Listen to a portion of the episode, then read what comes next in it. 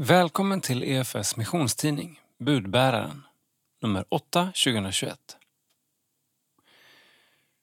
På framsidan ser vi en leende kvinna med rubriken Hjärta för lovsång. Josefina vill ena församlingen i tillbedjan. Övriga rubriker. Teologi. Kallade att vara familj. Globalt. TEE rustar för liv i tjänst. Lokalt. Trotjänarna i Delsbo. Innehåll. Sida 4. Brinner för körformatet. Sida 5. Praktikanter redo för tjänst. Sida 7. Krönika av Kerstin Oderhem. Citat.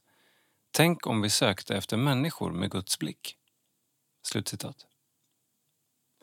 Sida 8. Nyhet. Kunskapslyftet. Ett lyft för EFS. Sida 12. Globalt. Djup oro över situationen i Afghanistan. Sida 16. CBG. Lyfter blicken mot Jesus. Sida 18. TEE. Allt du behöver veta om den teologiska utbildningen för vem som helst, var som helst. Sida 20. Globalt. Utrustad till tjänst via TEE. Sida 24. Josefina Gniste drömmer om en varm församlingsgemenskap för alla generationer. Sida 32. Lennart och Maj-Britt Persson har trofast stått kvar i tjänst för EFS Delsbo.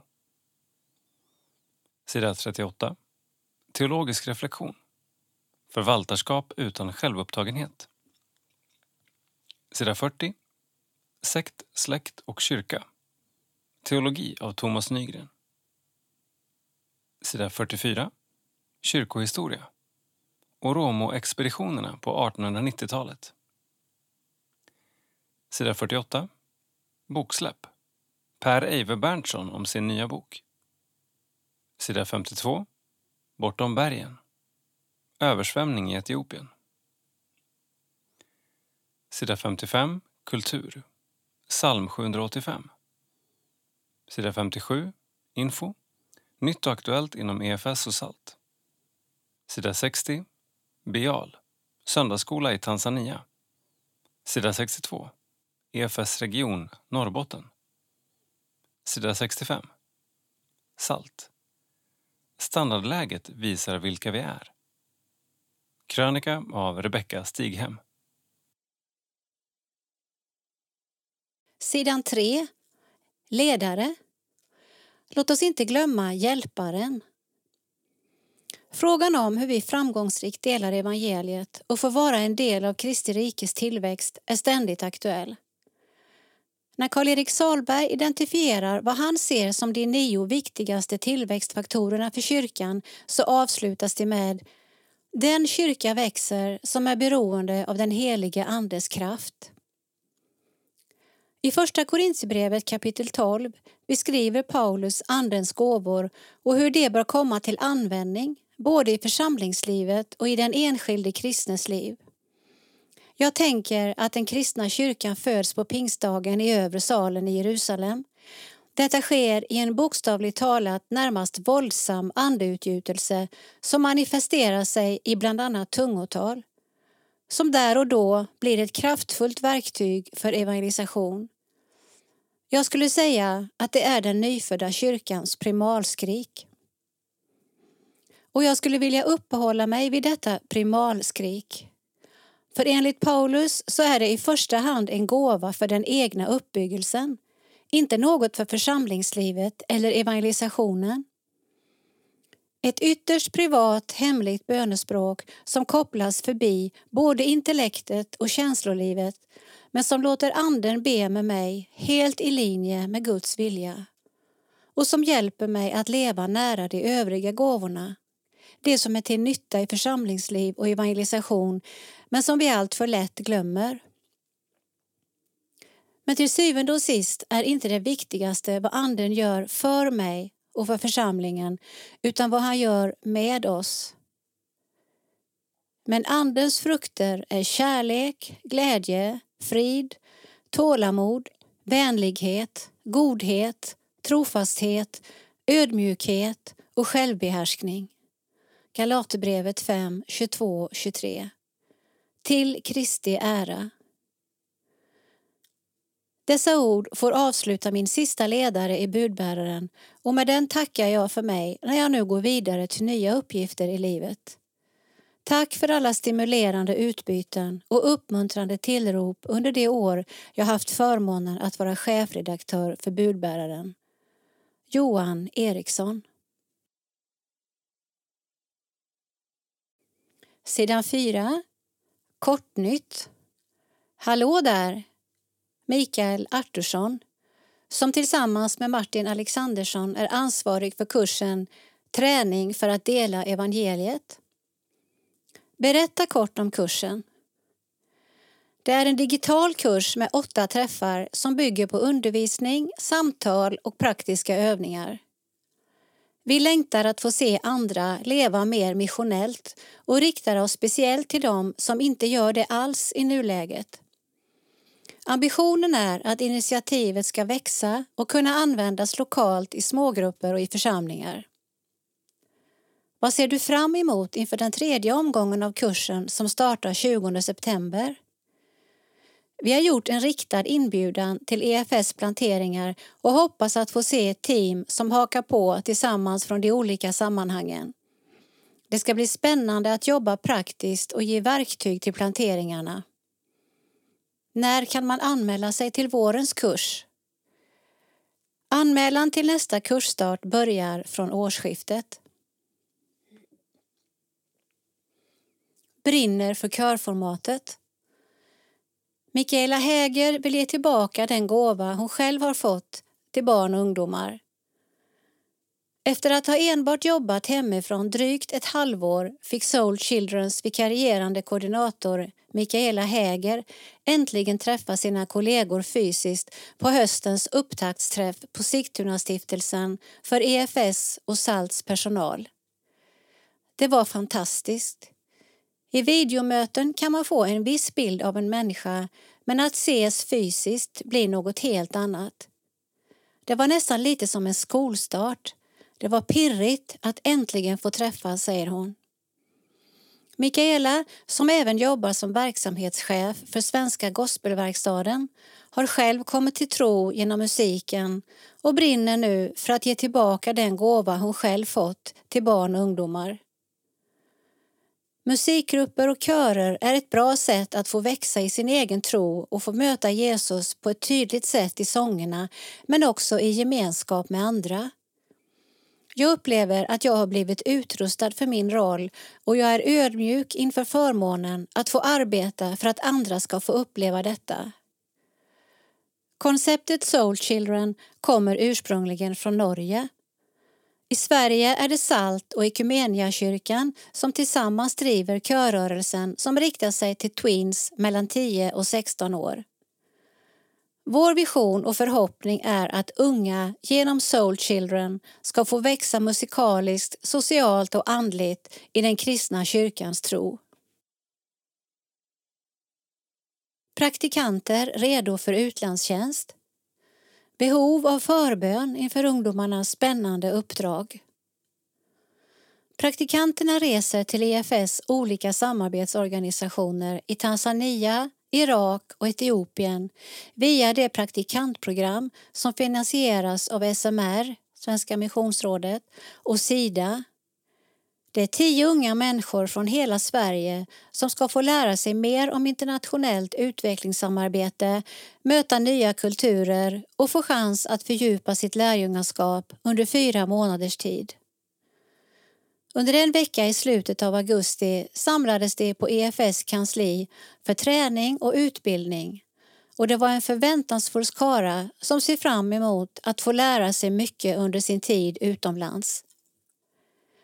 Elisabeth Wagersten, som ska till Tanzania, säger att hon längtar efter att få lära sig mer av den starka gemenskapen hon sett i kyrkan där och hur tron är så närvarande och naturlig i människors vardag. Men många uttrycker också ett behov av förbön och en spänning inför uppdraget.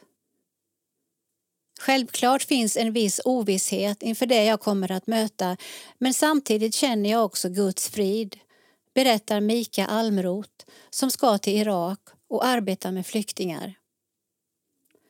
Be gärna för våra praktikanter under hösten som ligger framför. Vi ser en bild på praktikanterna. Amanda Alfredsson, Maja Johansson, Elisabeth Wagersten, David Lundin, Mika Almroth, Alma Åkesson, Veronica Axelsson, Julia Johansson, Vilma Wirfel och Louise Lindfors. Sidan 7. Krönika. Kom, låt oss gå. Tänk om vi var skattletare som sökte efter människor med Guds blick, skriver Kerstin Oderhem. Denna höst har jag gjort många och långa promenader i skogen och letat efter svamp. Även om jag har mina ställen är det inte självklart att det växer något där varje år. Det är många faktorer som måste stämma. Det handlar om miljön där de växer, om väderlek och det handlar om min blick, om jag ser svampen i och under mossan. Jag tycker om balansen mellan att ana att jag ska hitta svamp och det inte alldeles självklara. Jag tycker om sökandet, som en skattjakt utan given utgång på vad jag ska finna. Jag har reflekterat över att vi lite till mans skulle vara mer som svampletare i Guds rike. Gud har gett oss människor som skatter åt varandra. Tänk om vi var skattletare som sökte efter människor med Guds blick.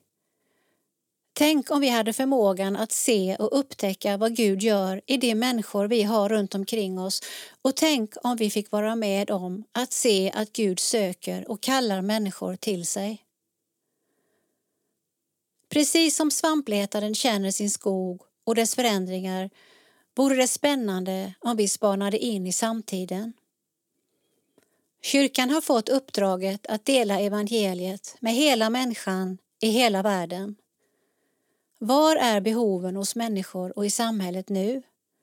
Vad är tilltalet? Hur delar vi evangeliet? På EFS kansliupptakt hade vi undervisning om den heliga Ande. Undervisningen handlade bland annat om Andens gåvor och frukter. Jag satt på åhörarplats och kände längtan spira. En längtan efter att vi tillsammans skulle få verka i våra gåvor.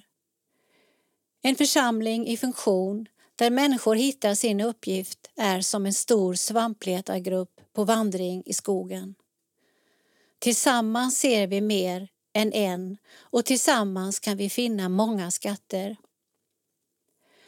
Ibland har vi i EFS talat om att vara ett gudsfolk i rörelse. Det är en vacker bild. Jag ser framför mig att vi står där tillsammans i skogsbrynet och har en gemensam dröm. Att hitta skogens skatter, eller som vi skulle kunna uttrycka det om vi omformulerar EFS vision till en längtan. Tänk om vi fick se människor och samhällen förvandlade av Jesus. Kerstin Oderhem, missionsföreståndare, EFS. Sidan 8. Nyhet. Kunskapslyftet är ett lyft för samverkan. Att EFS och Svenska kyrkan hör ihop har stått fast sedan EFS bildades. Detta är något som projekt Kunskapslyftet vill påminna om för att belysa de möjligheter som finns genom samverkan. Text Jakob Arvidsson. Bild Rickard L Eriksson. Under 1800-talet drog folkväckelserna fram över Sverige. Flera väckelserörelser uppstod som efterhand blev egna kyrkobildningar och bröt med Svenska kyrkan. EFS har dock troget stått fast vid sin inomkyrkliga profil i över 165 år. En studie av Marie Rosenius med rubriken Samarbetskyrkan, en fråga om eklesiologiskt kapital visar att EFS i mångt och mycket är en stor tillgång för Svenska kyrkan men att en generell kunskapsbrist om detta är ett hinder. Studien, som även bekräftas av många lokala erfarenheter visar att det finns en osäkerhet och kunskapsbrist inom Svenska kyrkan om vad EFS är och står för. Därför begränsas även insikten om vilken tillgång EFS kan bli som inomkyrklig väckelserörelse. Detta måste vi till stor del ta ansvar för själva då vi inte alltid tydligt nog definierat vår roll som en inomkyrklig rörelse. Därför har vi ibland uppfattats som en frikyrka. Inom EFS förenas det bästa av båda världar vilket jag betraktar som en stor tillgång. Rent strategiskt ser jag därför våra möjligheter som något unikt i svensk kristenhet, säger Magnus Persson, EFS samverkanssekreterare och inspiratör. I nationella samarbetsrådet föreslog Magnus en konkret uppföljning av Rosenius studie vilket ledde till projekt Kunskapslyftet. Frukten av projektets sju steg kommer bland annat bli ett magasin som går som bilaga i kyrkliga tidningar samt en informationsfilm som båda ger en bättre förståelse av samverkansmöjligheterna. Först gäller det att vi förstår vår grundläggande samhörighet. Vi delar bekännelseskrifter, vigningstjänst och har ett avtal som tydligt säger att Svenska kyrkan betraktar all EFS verksamhet som sin egen och EFS i sin tur betraktar Svenska kyrkan som sin kyrka, säger han och fortsätter. Med samhörigheten som grund kan vi börja det goda samtalet som i många fall kan leda till någon form av konkret samverkan. Kunskapslyftet blir ett fantastiskt tillfälle att lyfta fram dessa möjligheter. Satsningen kommer även i ett läge när vår kyrka brottas med olika utmaningar och behöver finna vägar till större lekmannaengagemang, fördjupning i tron och förnyelse i uppdraget. Under året som gått har Magnus rest runt i hela Sverige för att samla på sig material. Han är nu mycket förväntansfull inför releasen av magasinet och filmen i slutet av november. Framtiden kring det här är väldigt spännande. Många arbetslag och kyrkoherdar jag mött står med både behov och visioner i sina sammanhang som EFS ofta kan svara upp emot. Till exempel att få igång verksamhet byggd på ideella krafter som inte splittrar kyrkan utan tvärtom ryms inom kyrkans rymliga valv. I dagsläget finns ett 40-tal samarbetskyrkor och cirka 100 samverkansavtal. Magnus understryker dock att samverkan kan se ut på många olika sätt utifrån lokala behov och förutsättningar. Det innebär inte att all verksamhet ska samordnas och likriktas men grundläggande bör samhörigheten medvetandegöras, samråd eftersträvas och möjlighet till någon form av samverkan undersökas. Vår gemensamma överenskommelse och avtal om full andlig enhet och solidaritet är förpliktigande för båda parter det är därför naturligt att i varje församling såväl som missionsförening ställa frågan vad man kan göra för att samverka med varandra allt för att fullgöra vår gemensamma missionsuppgift på ett bättre sätt än vi kan var för sig. Sida 12. Globalt. Det handlar om liv och död kritiskt läge för den underjordiska kyrkan i Afghanistan. Text Dagmawit Alamayeu, bild TT. Den 15 augusti stormade talibanerna i Afghanistan in i presidentpalatset i Kabul och har sedan dess haft kontroll över stora delar av landet. Den redan utsatta, förföljda underjordiska kyrkan lever nu i livsfara. Det vittnar den internationella missionsorganisationen Open Doors om. Det handlar om liv och död i detta skede. Många som inte fick plats med evakueringsflygen försöker fly till grannländer. Man har stängts in i ett land som kommer styras av en islamistisk regim. Det råder en stor oro över vart situationen kommer ta vägen. Säger Open Doors generalsekreterare Peter Paulsson som har varit i kontakt med den lokala underjordiska kyrkan i Afghanistan. En frihetens dag för talibanerna. En mardröm för stora delar av befolkningen. Efter att Afghanistans president Ashraf Ghani lämnade landet 15 augusti och efter att utländska styrkor med USA i spetsen evakuerade landet har talibanernas framfart varit uppenbar. Talibanerna går från hus till hus och söker systematiskt efter människor som har hjälpt de utländska trupperna. Vi vet att dessa har dödats. De kristna befarar att de står näst på tur. Över hälften av Afghanistans befolkning är under 25 år och har ingen erfarenhet av att leva under talibanernas styre. Trots att landet hamnat på plats två på Open Doors World Watch List över världens mest förföljda länder och att läget var kritiskt i synnerhet för den kristna befolkningen gav den utländska närvaron en viss förhoppning om att det skulle bli bättre, förklarar Paulsson. När den nu lyser med sin frånvaro har kristna i landet vittnat om att de känner sig utlämnade och att de är besvikna. Man upplever att Gud är deras enda räddning. Paulsson menar att framtiden är högst osäker. Att talibanerna kommer att tillämpa sharia-lagar är det ingen tvekan om, men hur det kommer att te sig vet ingen än. Det finns kristna i landet som inte kan fly. Sedan finns det kristna som har valt att stanna för att de känner sig kallade att vara Guds ljus och salt mitt i förföljelsen. Många har upplevt Guds närvaro på ett konkret sätt säger Paulsson och berättar om fyra hjälparbetares mirakel som han har fått berättat för sig av en tillförlitlig källa. De satt fast i Kabul och visste inte hur de skulle ta sig ut. Amerikanska styrkor hade avrått dem från att ta sig till flygplatsen. De bad Gud om hjälp och begav sig ändå mot flygplatsen. Vid den första av många checkpoints möttes de av en taliban. Han frågade hur han kunde hjälpa dem. Sedan eskorterade han dem till flygplatsen. De trodde att det var en ängel i skepnad av en taliban. Det var ett bönesvar. Och just bönen är avgörande, betonar han. Afghanistan har varit i fokus i media under ett par veckor. Efter evakueringen minskade bevakningen och med tiden kommer den enligt Paulsson att minska ytterligare. Vi som kristenhet behöver kliva fram och kroka arm med våra trossyskon, framförallt i bön. Min uppmaning är att inte släppa fokus utan låta Afghanistan bli ett fortsatt böneämne i våra kristna sammankomster. Situationen i Afghanistan. Knappt 20 år efter den USA-ledda interventionen har nu stormakten lämnat landet.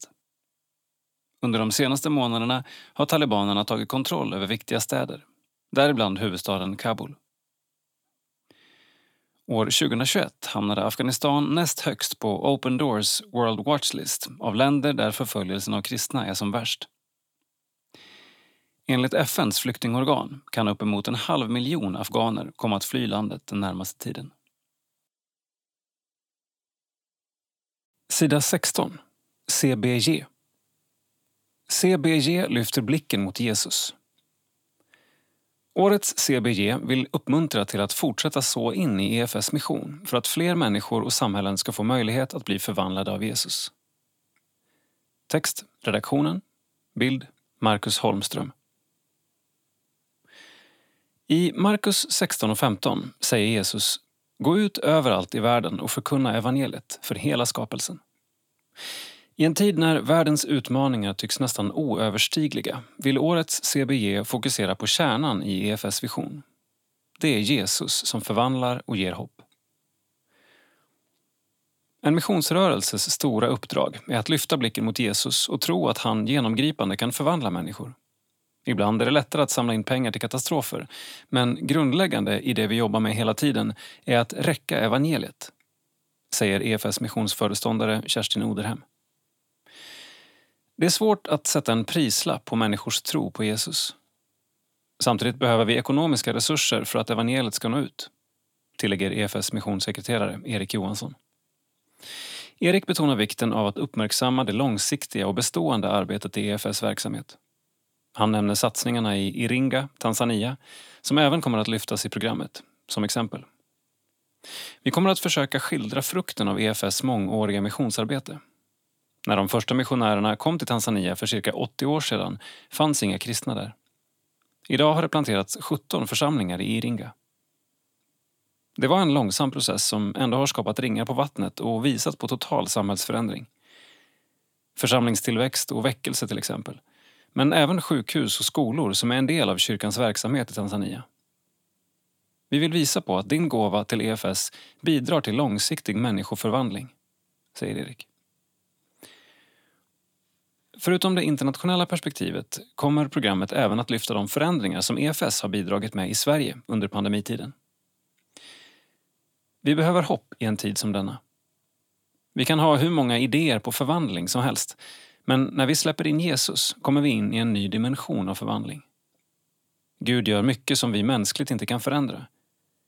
Det är också vårt driv i årets insamling, säger Kerstin. Och Erik fortsätter. Hur mycket är ett liv värt? I nödsituationer behövs mat och andra förnödenheter och det är viktigt att vi möter de behoven. Men vi får inte glömma att evigheten är det allra dyrbaraste som Jesus erbjuder människor. Ett av årets mål med CBG är att öka antalet månadsgivare som regelbundet stödjer EFS mission. Programmet avslutas med en bön och lovsångssession ledd av missionsföreståndaren Kerstin Oderhem och EFS musikkonsulent Elin Redin. CBG sänds klockan 19.00 lördagen den 25 september på efsplay.nu. Bli månadsgivare. Månadsgivande via autogiro bidrar till att tusentals människor möter evangeliet varje vecka. För mer information efs.nu månadsgivare. Sida 18. Globalt. Teologisk utbildning för alla. I Etiopien har TEE, Theological Education by Extension, funnits sedan 1970 och därifrån spreds det bland annat via EFS till Tanzania. Sedan dess har tusentals personer utbildats genom TEE som nu tjänar kyrkorna, antingen ideellt eller som präster, evangelister eller församlingsledare. Vi har bett Rune Persson presentera vad TEE är mer exakt. TEEs fyra grundpelare. Bibelskola. Förklarar Bibeln enkelt på ett sätt så att folk förstår och kan använda Bibeln. Gör människor till aktiva läsare av Bibeln. Lärjungaskola. Låter människor möta Jesus, bli hans efterföljare och växa i tron. Detta är det primära syftet med TEE. Evangelisationsskola undervisar om hur man leder andra människor till Kristus. Gör studenterna till aktiva evangelister. Böneskola undervisar om bön och hjälper människor att bli aktiva bedjare. Hjälper människor att få en personlig och nära relation till Jesus. TEEs målgrupper TEE når både män och kvinnor, gamla som unga, som läser tillsammans. TEE utbildar ett brett spektrum av ledare, från kvinnogrupper, ungdomsgrupper, körer, väckelsegrupper, söndagsskola till byförsamlingsevangelister inom lokala församlingar. Fördelar med studieformen en stor fördel är att det man lär sig omsätts direkt i praktiken genom praktiska övningar. TEEs tyngdpunkt ligger på att tron ska integreras i det dagliga livet. En annan fördel är att TEE är oerhört kostnadseffektivt. Det krävs inga skolor, bibliotek eller lärosalar. All utbildning och träning sker i de lokala församlingarna. Skillnader mellan TEE och traditionell utbildning. TEE är en icke-institutionell utbildning. Studenterna läser hemma på egen hand varje dag och klassen träffas med jämna mellanrum för ett lärande samtal. Detta är grundbulten. TEE-studierna är öppna för alla utan krav på särskilda förkunskaper vilket gör att även de som inte har någon chans till utbildning på andra skolor och seminarier kan studera och få en framtid i kyrkan. Huvudmålsättningen för TEE är kopplad till missionsbefallningen i Matteus 28. Eleverna ska själva få möta Jesus för att sedan bli lärjungar och efterföljare. Årets CBG föregående uppslag, samlar bland annat in pengar till TEE-arbetet. utrustar lekmän för ett liv i tjänst.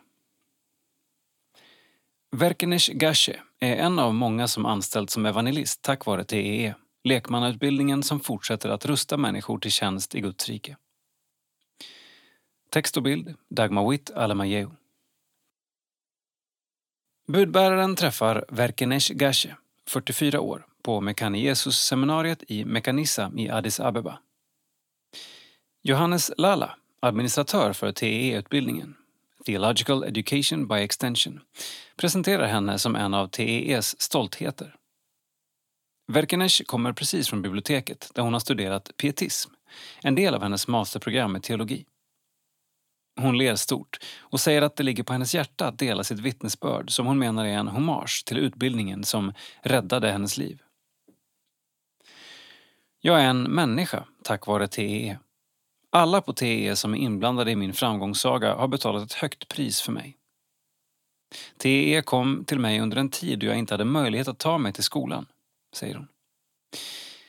Verkenesh kommer från Kambata i den sydcentrala delen av Etiopien och föddes in i en kristen familj.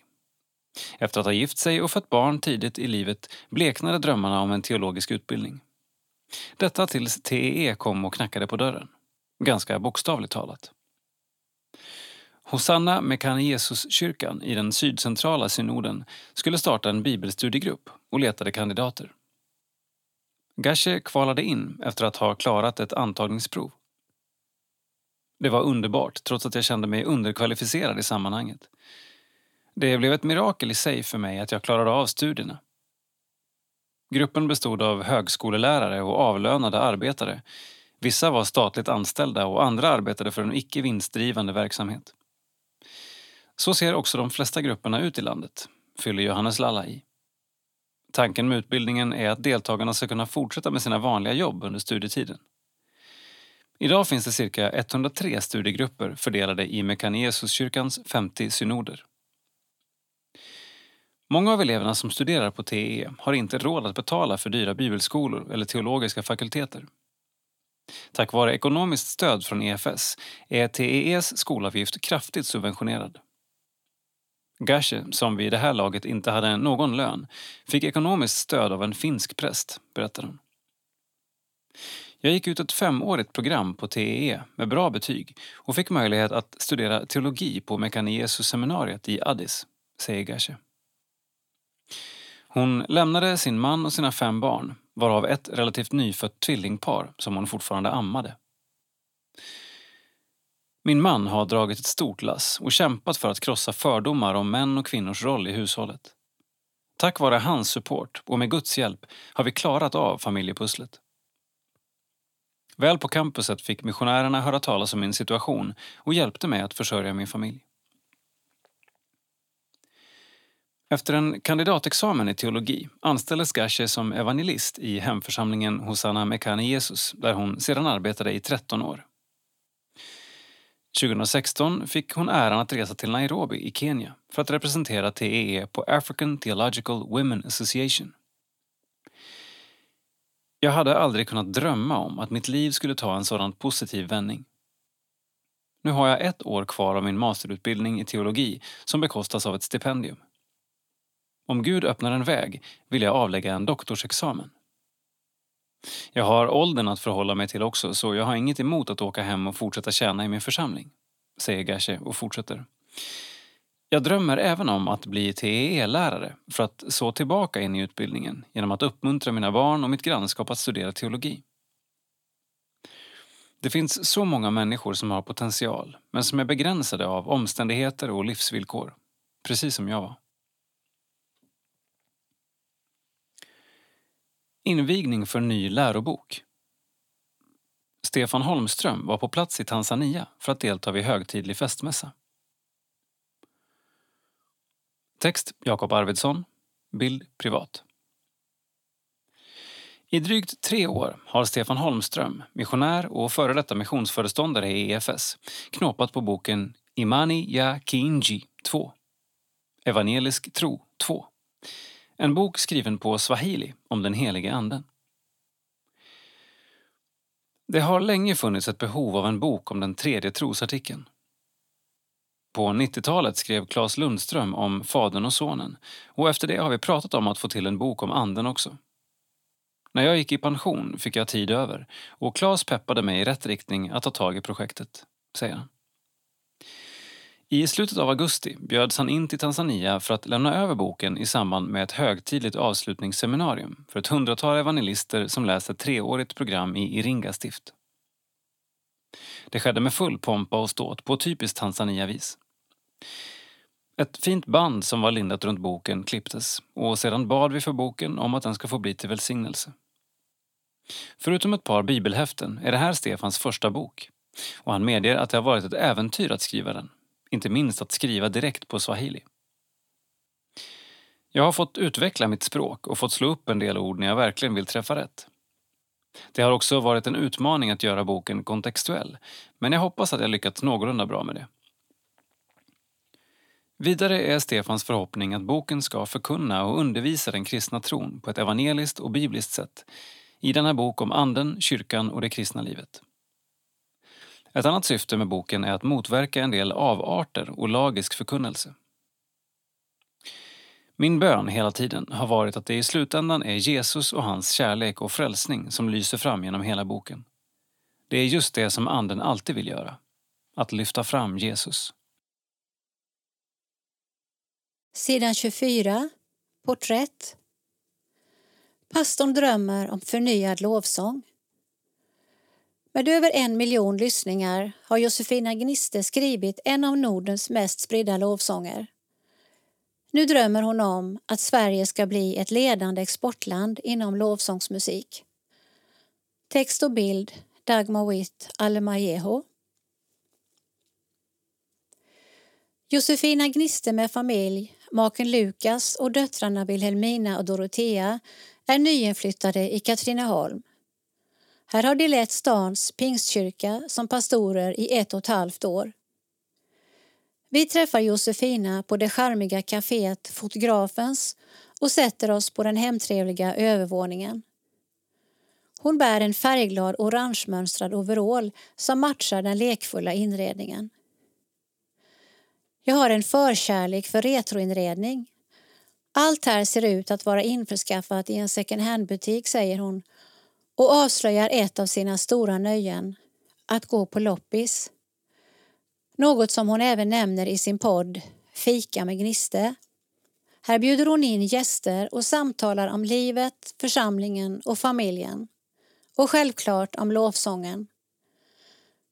Allt sedan det första lovsångsalbumet Möt oss här släpptes år 2016 har Josefina blivit en frontfigur för den svenska lovsången.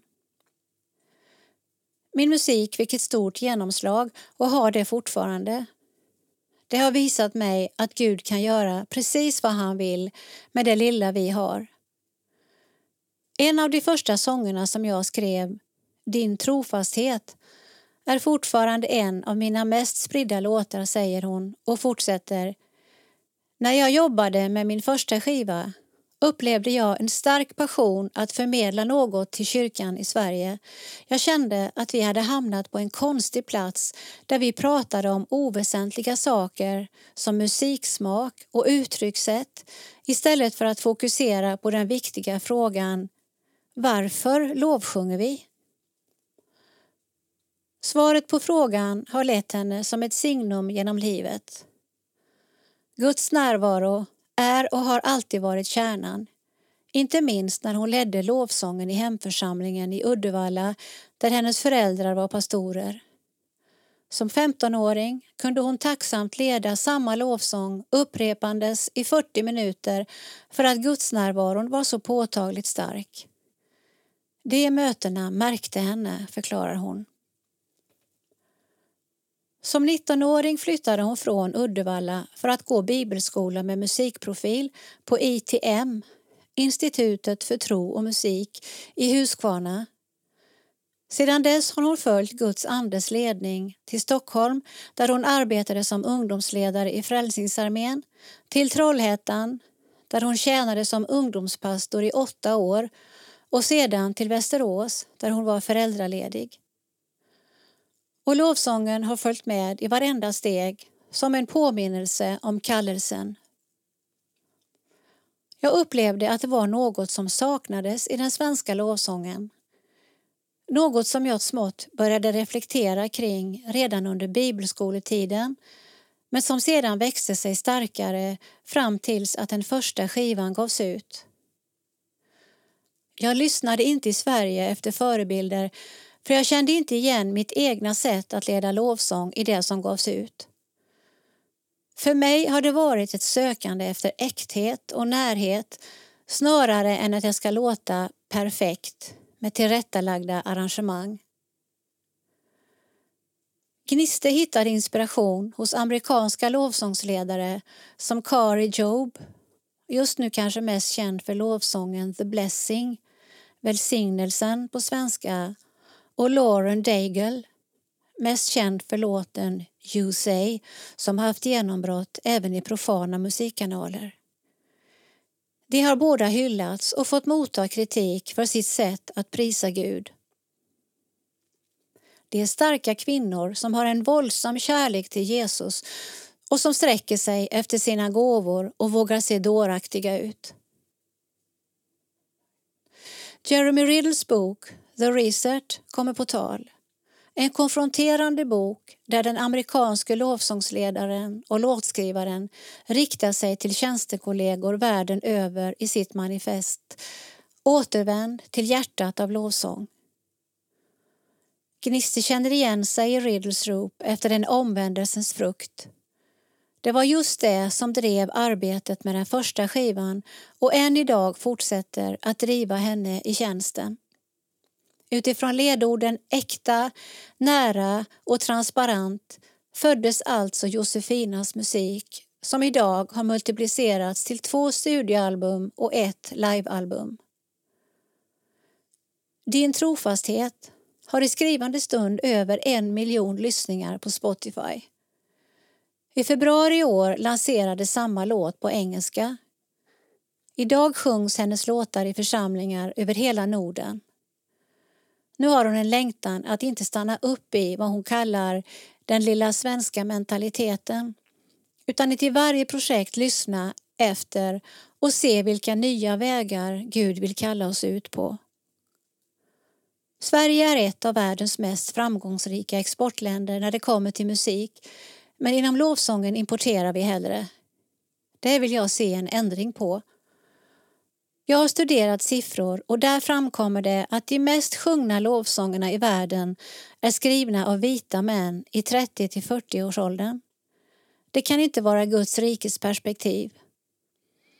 I Guds rike vill jag tro att det finns rum för olika kulturer, generationer och kön som sida vid sida ges utrymme att skapa.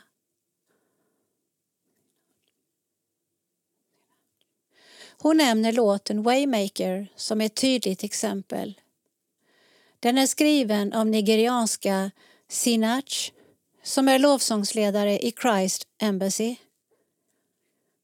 Låten släpptes så tidigt som år 2015 men först när amerikanske lovsångsledaren Michael W. Smith och bandet Leland släppte populära versioner av låten år 2019 fick den spridning utanför Christ Embassys globala sammanhang.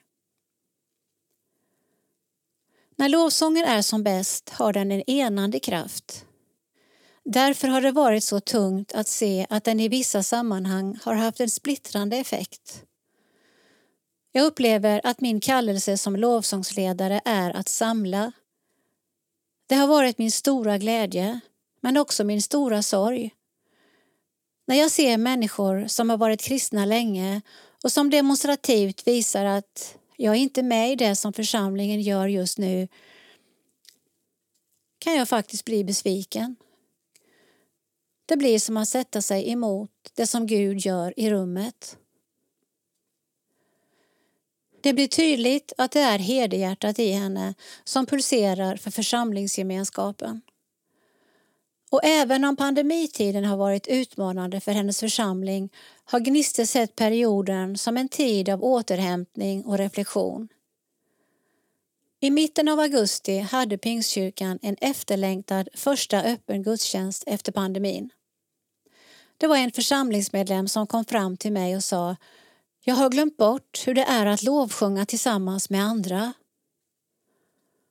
Om jag tänker positivt så tänker jag att vi kanske kan ha en liten period där vi kan lägga bort gammalt groll i kyrkorna. Att vi kan fokusera på Guds större bild och få upptäcka hans vilja på nytt. Pastortjänsten delar hon med maken Lukas Gniste.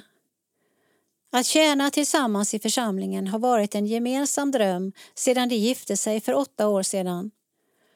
Om den än har mött motstånd med många nejsägare har den äntligen förverkligats, berättar Gniste. Vi hade två strategier inför flytten till Katrineholm vid årsskiftet 2019-2020. Det ena var att vi skulle bjuda hem och lära känna mycket folk vid vårt matbord. Det andra var att vi inte skulle förändra någonting. Tji fick vi. Istället blev det en intensiv tid av planering för att hitta strategi och vision. Detta är Josefinas andra pastortjänst och hennes tredje församlingstjänst. Hon är ödmjuk inför förtroendet och leder församlingen med en gudsfruktan. Precis som en ledare ska sträva efter att göra, menar hon. De kommande veckorna ska församlingen tillsammans gå igenom en sex veckors serie av predikningar där några av Gnistes favoritfrågor besvaras Varför? Varför lovsjunger vi? Varför ber vi? Varför predikar vi? Jag läste i en bok att predikningarna ska vara profetiska i vad Gud vill säga till församlingen. Om en predikant inte vågar säga det som ligger på hjärtat för att denne vill stryka människor medhårs så förloras udden i predikan. Man kan leda utifrån att man söker en respons men det är inte människors respons vi ska söka utan Guds närvaro. Jag uppmuntrar predikanter att hålla sig trogna till det Gud har lagt på deras hjärtan. I respekt, kärlek och i rätt tid. Gniste hyllar sina föräldrar flera gånger under samtalets gång. Mestadels för föredömet som de har varit i ledarskap men också för de lokalpatrioterna som de var och är. De kände sig kallade i Uddevalla och där skulle de ge sina liv. Den längtan ser Gniste nu i sitt eget liv, med sin egen församling. Och än större har längtan blivit i och med att hon blev mamma. Att inkludera och få med alla generationer. Att samla. En av hennes gåvor är just att se och dra fram potentialen hos andra människor.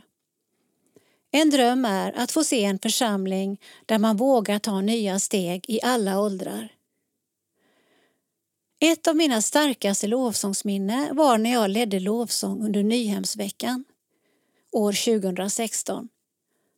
Jag kollade upp mot läktaren i Nyhemshallen där flera tusen människor var samlade. Jag såg en man i 50-årsåldern som var totalt överlåten han brydde sig inte om någonting eller någon annan. Jag blev så tagen att jag började gråta. Lovsångsteamet sjöng på salmen Jag vill göra mitt liv till en lovsång till dig. Och medan vi sjöng blev jag påmind om ett samtal som jag haft som handlade om en längtan att se en äldre generation resa sig och nyttja sin fulla potential, säger hon och fortsätter. När vi kom till vers 3 fortsätter bandet att spela och jag talade till folket. Jag bad alla som var 50 plus att sjunga ut texten och hallen tog över i en rungande lovsång. Och om sången någon gång skulle tystna eller störas av oro och strid Herre, öppna på nytt mina ögon så jag ser att hos dig är min frid. Jag vill göra mitt liv till en lovsång till dig. Den lovsången där jag blir mindre viktig och Guds ande får ta över längtar jag efter. Och i denna hedersbevisning till en generation som Gniste hyser stor respekt för avrundar vi vårt samtal. Gnista avslöjar avslutningsvis att hon arbetar med sitt tredje studiealbum. Vi befinner oss fortfarande i inlyssningsfasen. Utgångspunkten är såklart vad vill Gud säga till sin församling? Vi hoppas att skivan släpps 2022. Josefina Gniste Ålder 35 år. Bor i Katrineholm. Familj. Lukas Gniste och döttrarna Wilhelmina och Dorotea, 7 och 3 år. Sysselsättning. Lovsångsledare, låtskrivare och tillsammans med sin make Lukas Gniste föreståndarpar i Pingstkyrkan i Katrineholm. Diskografi. Möt oss här 2016 Låt oss få se 2018 Josefina Gniste live 2020 Hobby. Att fynda på loppis och second hand. Drömmer om en stark gudsnärvaro i sitt eget liv och i församlingen. Sidan 32. Lokalt. De eviga trotjänarna. I flera år var trotjänarna Lennart och Maj-Britt Persson ensamma medlemmar i EFS Delsbo. Att lägga ner var dock aldrig något alternativ och nu har de växt till 14 medlemmar. Text och bild Jakob Arvidsson. När jag kliver av bussen i Delsbo möts jag av två matbutiker mitt emot varandra. Jag går in på den ena för att skaffa lite energi inför dagens intervju. Lennart Persson möter upp mig på parkeringen och väl i hans bil blir min första fråga Var handlar ni då? På Hemköp. Det har vi gjort sedan 60-talet men förr hette det Vivo. Var man handlar någonstans kan förvisso tyckas vara en bagatell men redan här börjar jag ana det vackra i den självklara trofasthet som mycket av Lennart och frun Maj-Britts liv handlar om. Efter en rundtur i samhället rullar vi in på deras vackra bondgård och sätter oss i vardagsrummet för att backa bandet till 1961 då Lennart började sitt engagemang i EFS Delsbo. Då startade jag en PG, pojkgrupp. Under de här åren hade föreningen en omfattande barn och ungdomsverksamhet.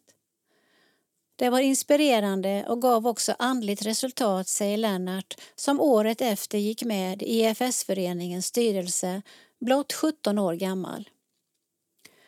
Efter det har hela livet fortsatt med olika typer av engagemang och roller inom EFS för Lennart, både som anställd av distriktet och som frivillig. Men den största delen av yrkeslivet, 27 år, har han drivit ett jordbruk som en av sönerna nu tagit över. Just att man tidigt fick ta ansvar och vara med och hjälpa till är en stor anledning till att jag blivit trogen EFS hela livet, konstaterar han. 1965 träffade han frun Maj-Britt, ursprungligen från Docksta, Höga Kusten, cirka tre mil söder om Örnsköldsvik, på Hollands folkhögskola, numera Åredalen folkhögskola, där de båda studerade. De gifte sig 1969 och har tillsammans varit navet kring verksamheten i det fina bönhuset beläget ett stenkast från Delsbo forngård. Gudstjänster firar de ihop med Svenska kyrkan, oftast i kyrkan men några gånger per år i bönhuset. Höjdpunkten på året är den stora missionsaktionen och sedan några år tillbaka även julottan. Bönhuset betyder en hel del och hör till bygden på ett självklart sätt. På våra missionsaktioner där vi säljer exempelvis handarbeten, bröd och kvastar har det kommit väldigt mycket folk. Det är en enkel familjär stämning där och dess väggar är inbädda. Många har en historisk koppling till bönhuset i sin släkt, säger Maj-Britt. Att EFS Delsbo finns kvar än idag hade inte varit möjligt utan Lennart och Maj-Britt.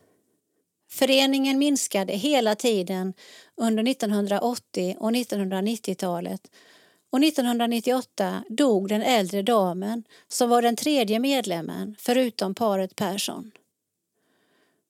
Då hade vi sporadisk verksamhet där syföreningen var stommen och vi fortsatte betala försäkringen och lysräkningen och försökte ta hand om bönhuset så gott det gick, säger Lennart. Men det blev till slut ohållbart att stå kvar som ägare av bönhuset. Så det såldes 1999 till Hembygdsföreningen för 75 000 kronor. Vi sålde med villkoret att vi som EFS fick fortsätta nyttja det vid behov och så är det än idag. Det blev bra för båda parter, säger Lennart. Efter att ha varit ensamma medlemmar i fem år kom så 2005 det man på modernt språk skulle kalla för en medlemsboom. Detta genom att Maj-Britt lyckades värva över några från syföreningen som hon lett sedan 80-talet till att även bli medlemmar i EFS. Vi blev snabbt runt tio personer som sydde för missionen. Vi samlades i hemmen och det har vi fortsatt med. Det ligger ju nära EFS grundtanke att även ses i hemmen så det känns fint. Nu är vi 14 medlemmar som förutom att vi är EFS även i mångt och mycket är engagerade i Svenska kyrkans verksamhet, säger Maj-Britt som till exempel ledde gudstjänsten i Delsbo kyrka söndagen innan mitt besök. Vi fyller en funktion här och vi har en uppgift. När vi har gudstjänst i bönhuset tillsammans med kyrkan kommer det mer folk än vanligt och om kollekten går till EFS får vi alltid en bra kollekt. Det är fascinerande att folk uppskattar att vi finns och har förtroende för det vi gör, säger Lennart. Coronatiden har varit speciell för oss alla, så även i Delsbo EFS där verksamheten har fått pausas. Omsorgen om varandra har däremot bestått.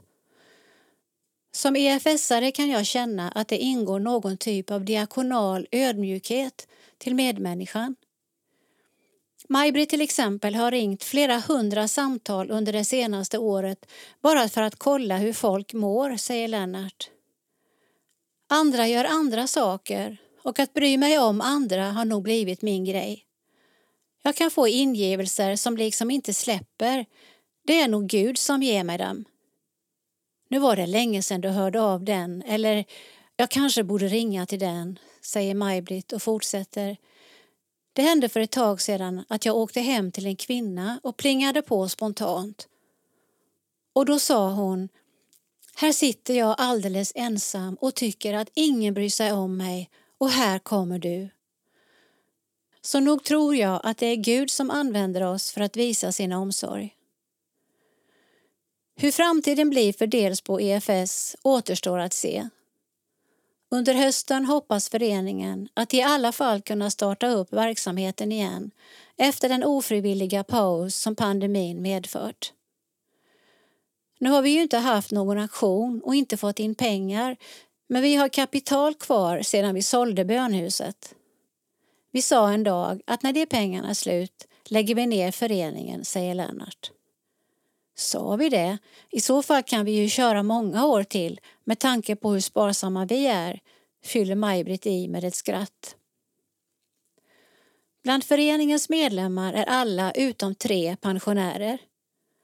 Vårt samhälle blir dessutom mer och mer centraliserat vilket också utmanar EFS Delsbos framtid. Det är en naturlig del i utvecklingen och det får vi ta. Å andra sidan kan vi göra det vi kan så länge vi har orken uppe. Och vi hoppas att det betyder något för dem som vi når, säger Lennart. Innan dagens slut får jag en rundvandring på bondgården där det finns uppgifter på att Lennarts släkt verkat sedan 1560-talet. Kanske är det så att trofastheten är ett släktdrag. Annars är det med eftersmaken i det enkla bor det vackra, citat Ernst Kirchsteiger, som jag lämnar Delsbo denna höstdag. Lennart och Maj-Britt Persson Ålder 77 och 74 år. Bor Västeräng, Delsbo. Familj Sex utflyttade barn och 14 barnbarn. Ett änglabarnbarn. Intressen Lennart Djur och natur, friluftsliv, foto. Maj-Britt Röra på mig, sjunga, läsa. Drömmer om att människor ska bli berörda av Gud och komma till tro. Bibelord Jesaja 43, 1-5 och Romarbrevet 5, 5-8. Sidan 38. Teologisk reflektion. Förvaltarskap utan självupptagenhet. Hur förvaltar jag en gåva utan att bli självupptagen? Kristoffer Abrahamsson försöker ge ett svar på frågan och talar om hur vi kan ta steg mot att leva självutgivande. Text Kristoffer Abrahamsson Illustration Benjamin Kruse Kallelsen för alla människor är att bli lika Jesus Kristus. Kristna har genom olika tider lyft upp denna kallelse och satt olika ord på den. Ett exempel är 1500-talsteologen Ignatius av Loyola som hävdade att människans främsta mål med livet är att lovprisa Gud. Genom att göra det blir vi de Gud skapat oss för att vara. Ignatius skriver att människan kan omfamna allt det som hjälper henne att nå detta mål medan hon behöver avfärda sådant som leder henne åt ett annat håll. Med hjälp av denna vägledning finner vi kanske en väg framåt när det gäller talet om hur vi ska förvalta våra gåvor. Det finns nämligen en risk att vi främst använder våra gåvor för att bli sedda och bekräftade, vilket gör oss självupptagna. Men vi kan också förvalta gåvor på ett sätt som stärker vår omgivning, vilket gör att vi förenas med den gudomliga kärleken som är självutgivande. Det avgörande är kanske inte vad vi gör med gåvan utan snarare vad gåvan gör med oss. Exempelvis kan gåvan att predika förvaltas på ett sätt som hjälper människor att ta steg mot en djupare relation med Jesus. Samtidigt finns det en risk för alla predikanter att predikstolen blir platsen där jag blir mer intresserad av att få människors beundran än att tala Guds ord. Då äger gåvan mig på ett sätt som leder mig bort från Gud. Hur vet jag när jag är självupptagen? Och vilka kännetecken går det att se när jag lever förenad med den självutgivande kärleken?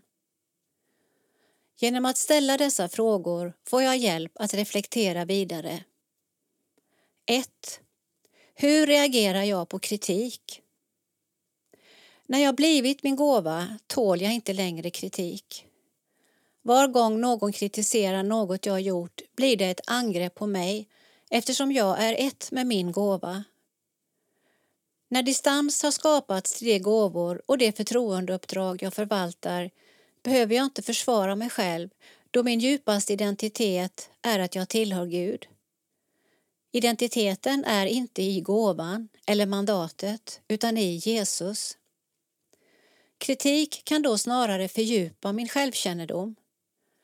Genom andras ord kan jag bli uppmärksam på sådant som jag själv varit blind för.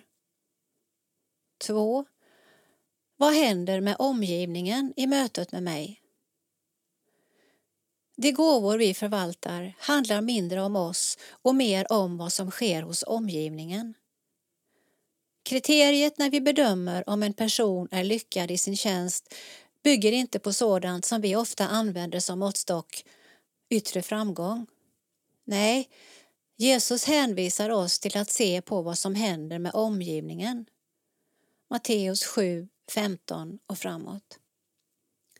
Det är eftersmaken hos dem som möter mig som bekräftar om jag är ett vittne för den självutgivande kärleken. 3. Är jag beredd att träda tillbaka? Den som smakat på bekräftelse vet vilken stark drog det är. Mitt jag hamnar i centrum. Jag riskerar att bli så upptagen med mig själv att jag vill använda mina gåvor, ja, även mina medmänniskor och Gud själv, för att förbli i centrum. Men alla gåvor, alla förtroendeuppdrag behöver hållas med öppen hand. Jesus ger oss en allvarsam varning när han säger Vad hjälper det en människa om hon vinner hela världen men förlorar sin själ? Matteus 16.26 Den som vill följa Jesus måste vara beredd att släppa taget om sådant som leder en åt fel håll. Om jag inte äger gåvan äger den mig och då är det dags att bryta upp, släppa taget och med en öppen hand ta emot vad helst Gud räcker åt mig. 4. Vem lyssnar jag till? När jag blir alltför upptagen med mina egna uppfattningar om mig själv eller andras åsikter om mig riskerar jag att bli inkrökt i mig själv. Jag blir upptagen med mig själv och ingen annan ryms i mitt liv. Men när blicken riktas mot Gud vidgas mitt liv och jag kan blomstra utan att jag själv inte alltid märker det. Min längtan är inte främst att göra omgivningen nöjd utan att leva inför Guds ansikte. Blommorna visar oss kanske vägen framåt. Den blomma som sluter sig inåt är dömd att dö i sin inkrökthet medan den blomma som riktar sin blick mot ljuset får ta del av det liv som leder till att hon blomstrar. I all sin enkelhet och med sin gudomliga skönhet kan sedan en enda liten blomma vittna om skaparens skönhet. Var gång jag riktar mitt liv mot Gud kommer jag kunna ta emot allt som hjälper mig att vända mig till Gud och vara villig att avfärda det som hindrar mig.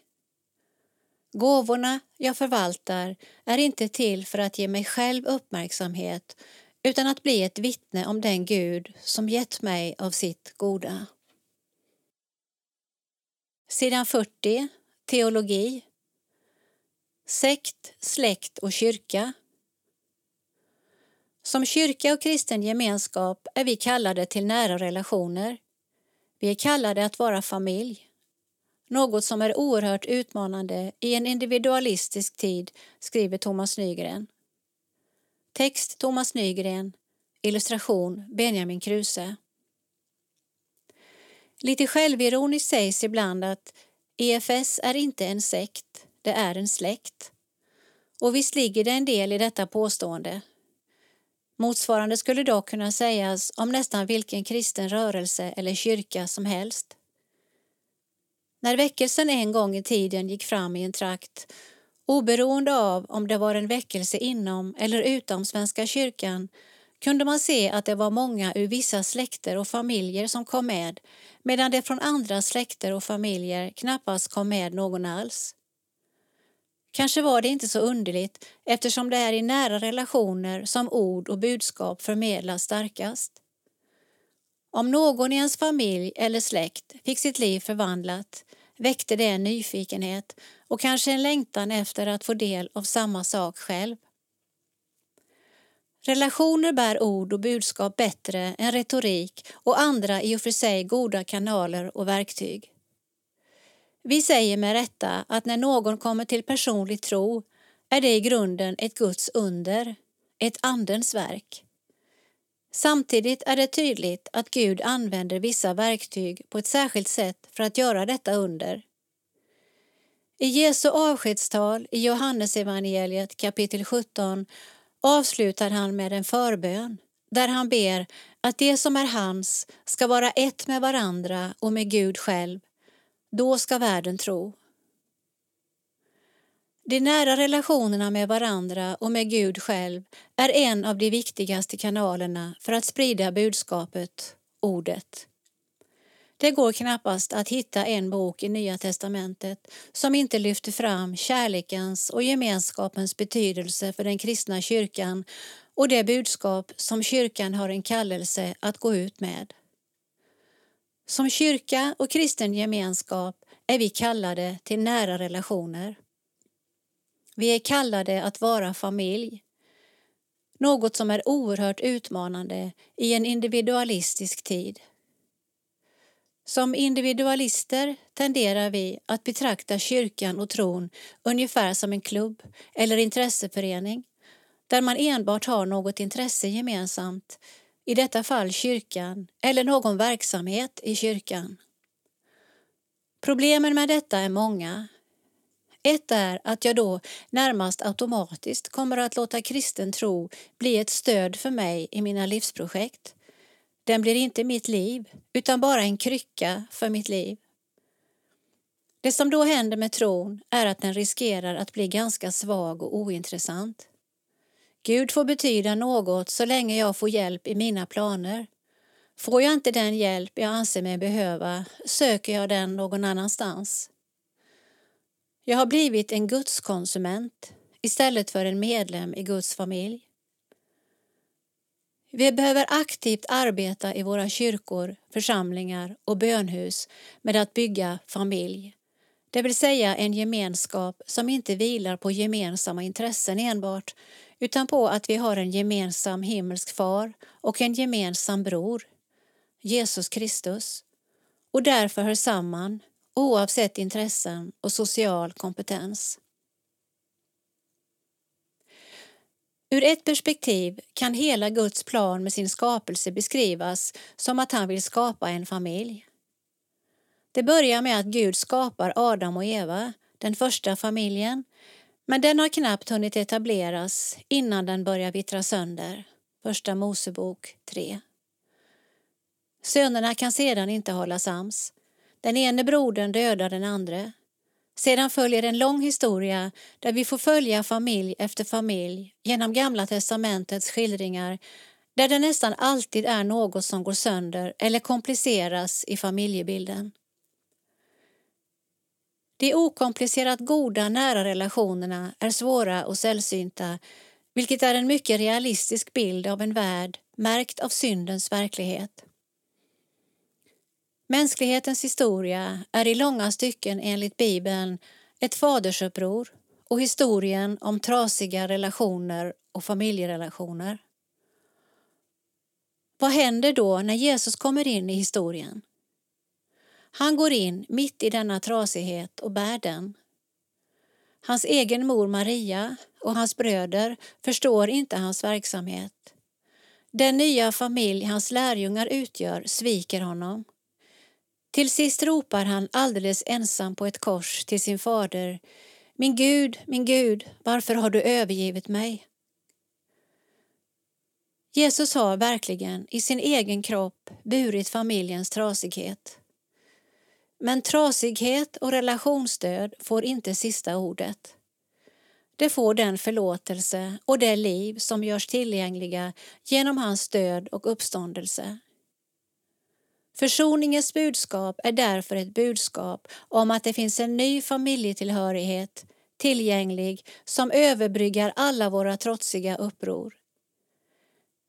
En av Jesu mest kända liknelser, den förlorade sonen, handlar egentligen om två söner som är i uppror mot sin far. Men det handlar också om att det finns en väg tillbaka och en öppen och varm fadersfamn.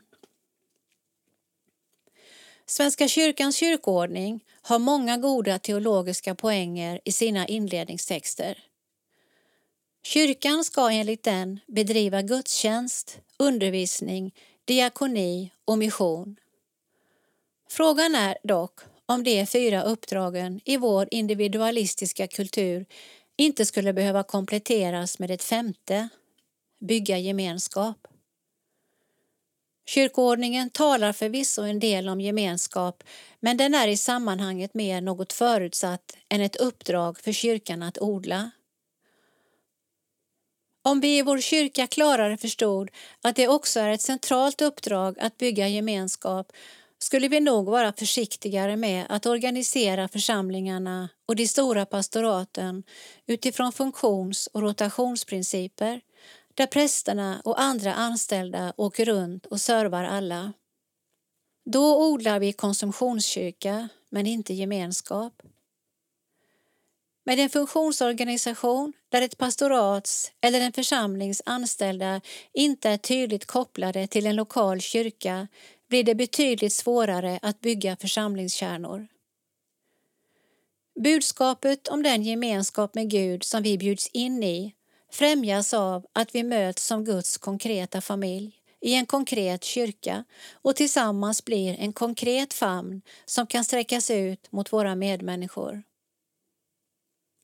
I Augsburgska bekännelsen, det viktigaste lutherska identitetsdokument som samtidigt är djupt ekumeniskt, beskrivs kyrkan i artikel 7 med orden Men kyrkan är de heligas församling i vilken evangeliet lärs ut rent och sakramenten handhas rätt. Parentes i Rune Söderlunds översättning utgiven 2017 av EFS budbäraren. Slutparentes. Strofen De heligas församling handlar om gemenskapen av kristna som firar gudstjänst tillsammans. Kyrkan är givetvis mer än enbart en gemenskap av människor, men aldrig mindre. Kyrkan är därmed inte enbart ett antal funktioner som utförs, även om de är viktiga och inte ska försummas. Den är också en gemenskap som ska odlas. I en sådan kyrka blir det för övrigt också utrymme, rejält utrymme och självklar plats för de inomkyrkliga rörelser som finns. Även om också de är märkta av syndens relationsstörningar har de sett som en av sina kallelser att bygga familj och famn i kyrkan. Vi ska inte bygga sekt, men är kallade att odla släkt. Sida 44. Kyrkohistoria. Från början av EFS utlandsmission så var målet klart. Att nå Galla-folket med evangelium. Den folkgrupp som vi nu kallar för Oromo. Oromo-expeditionerna. 1890-talet. Text Martin Nilsson. Bild EFS arkiv. I förra artikeln om 1880-talet stod att läsa om Onesimus som fick utbildning först i hemlandet och sedan i Sverige för att en dag kunna återvända till sin hembygd. Han var ett av de första slavbarnen som fick utbildning och blev den som var med vid många av Oromo-expeditionerna. 1877 gjordes den första expeditionen genom missionärerna Per Karlsson, Anders Svensson, Erik och Mina Hedenström samt Haile Mikael Kidano, Negose, Johannes och Emanuel med hustru som hade gått i missionsskola i Massawa. Innan de skulle åka in i Adwa mötte de tysken Wilhelm Schimper som bott i Tigray sedan 1836. Han föreslog att evangelistgruppen med Negosé skulle lämna karavanen eftersom det kunde bli problem för svenskarna och att det även skulle drabba dem. Och han hade rätt. Det blev stopp för svenskarna i Adwa. Hedenström blev orolig för sin hustru och deras lilla barn och fick tillstånd att återvända till Geleb. Men Karlsson och Svensson behölls som gisslan i ett och ett halvt år. Under tiden de var där lärde de sig amhariska med Kidano som lärare och det kom människor som sökte Guds ord. Missionärerna fick sedan återvända. Det har sällan skrivits om att Negocé, Johannes och Emanuel kunde resa vidare. 1878 kom de till Gojam som var en stor marknadsplats för oromofolket. Där var de till 1879 och mötte då många som ville höra evangeliet. Men de mötte också motstånd och drog sig västerut till provinsen Agavmeder. Där mötte de även falashas, etiopiska judar.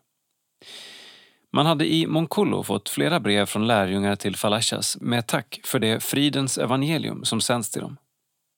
Teamet, som nu hade växt till sju personer, reste 1881 vidare till Jimma som blev den första utposten för arbetet bland Oromo, även om det området präglades av muslimerna. Negosé var inte fri att arbeta som han ville, men en liten skola startades.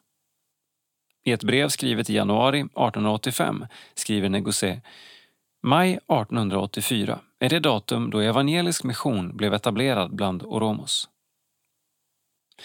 Då var ett mer ordnat arbete igång, sex och ett halvt år efter den första expeditionen. Nu var en av missionär Lundahls visioner uppfylld. 1881 gick den andra expeditionen med Arrhenius, Pålman och Onesimus med maka som tog vägen via Sudan. Det var en strapatsrik resa som tog stopp i Famaka där guvernören förbjöd dem att gå vidare. På återresan blev Arrhenius sjuk och avled. 1882, 1884, 1885, 1887 och 1893 görs det försök som alla misslyckas. Först med den femte större expeditionen, 1897 till 1898, lyckas man nå in i Volega, men då utan att några svenskar var med. Gebre Evostatevos kom till Nakamte och överraskade den lokala härskaren genom att sjunga på oromiffa och läsa delar av NT på samma språk. Han fick anställning som lärare och präst vid den ortodoxa kyrkan i Bodji. En liten kyrka som jag själv fått besöka en gång. I EFS årsbok för 1890 börjar man namnge de olika missionerna. 1. Missionen i Abessinien. 2. Tigremissionen. 3. Galla-missionen. Senare tillkommer även Kunama-missionen. Det var svårt att få fram information om hur det gick för de inhemska medarbetarna men då och då kom livstecken via olika karavanresenärer. 1892 får missionärerna bud från Jimma att Emanuel dött och lämnat hustru och fyra barn. 1893 är det tyst, men 1894 får de bud via en karavan att de har det bra i Jimma. Negosé undervisar bland annat 20-30 slavbarn i konungens palats, där han även får predika då kungen är med. Missionärerna beslutar då att sända Gebre Exiaber och Gebre Evostatevos. Det blir dock inte förrän 1897. Så fortsätter det varje år att i årsberättelsen berättas om det lilla de fått veta om arbetet i Jimma. Under åren har Onesimus och Astergannu arbetat med översättningen av Nya testamentet till Galla, Oromo, och 1893 blir det tryckt. De börjar även översätta Gamla testamentet och sånger till Oromifa. Missionärerna söker nya vägar. Nu försöker man söderifrån. Karl Cederqvist upprättade en station i Kismayo. Han fick en tomt på den gamla soptippen 1898 och byggde under ett års tid ett fint hus som står kvar än idag. EFS har en vision att restaurera det för en återstart av arbetet. I augusti 1899 kom ytterligare fyra missionärer till Juba men det blev en konflikt med den brittiske ämbetsmannen i Kismayo. När somaliska stammar tog till vapen mot britterna beslagtogs missionsstationen för att bli militärförläggning. Svenskarna fick återvända och inte förrän 1904 kommer Cederqvist tillbaka för ännu en expedition tillsammans med bland annat Onesimus familj. Det blev en strapatsrik resa där Cederqvist fick smittkoppor, malaria och dysenteri. I väntan på inresetillstånd i Diredawa för den svenska missionären fortsatte Onesimus till Addis Abeba för att planera för fortsättningen. När de väntat i sex veckor på Cederqvist beslöt de att fortsätta in mot Nakamte. Dagen därpå anlände han till Addis svårt sjuk, fastbunden på en åsna. Den 15 april 1904 anlände Onesimus till Nakame och redan i september hade han 20 elever i tre klasser. Han skriver att han hade kunnat ha flera hundra elever om det funnits lärare. Med Carl Cederqvists ankomst började en stor missionärsperiod i Etiopien. Han var både präst, lärare och läkare och startade skola och klinik. Men han arbetade ensam som svensk missionär tills han avled den 11 november 1919.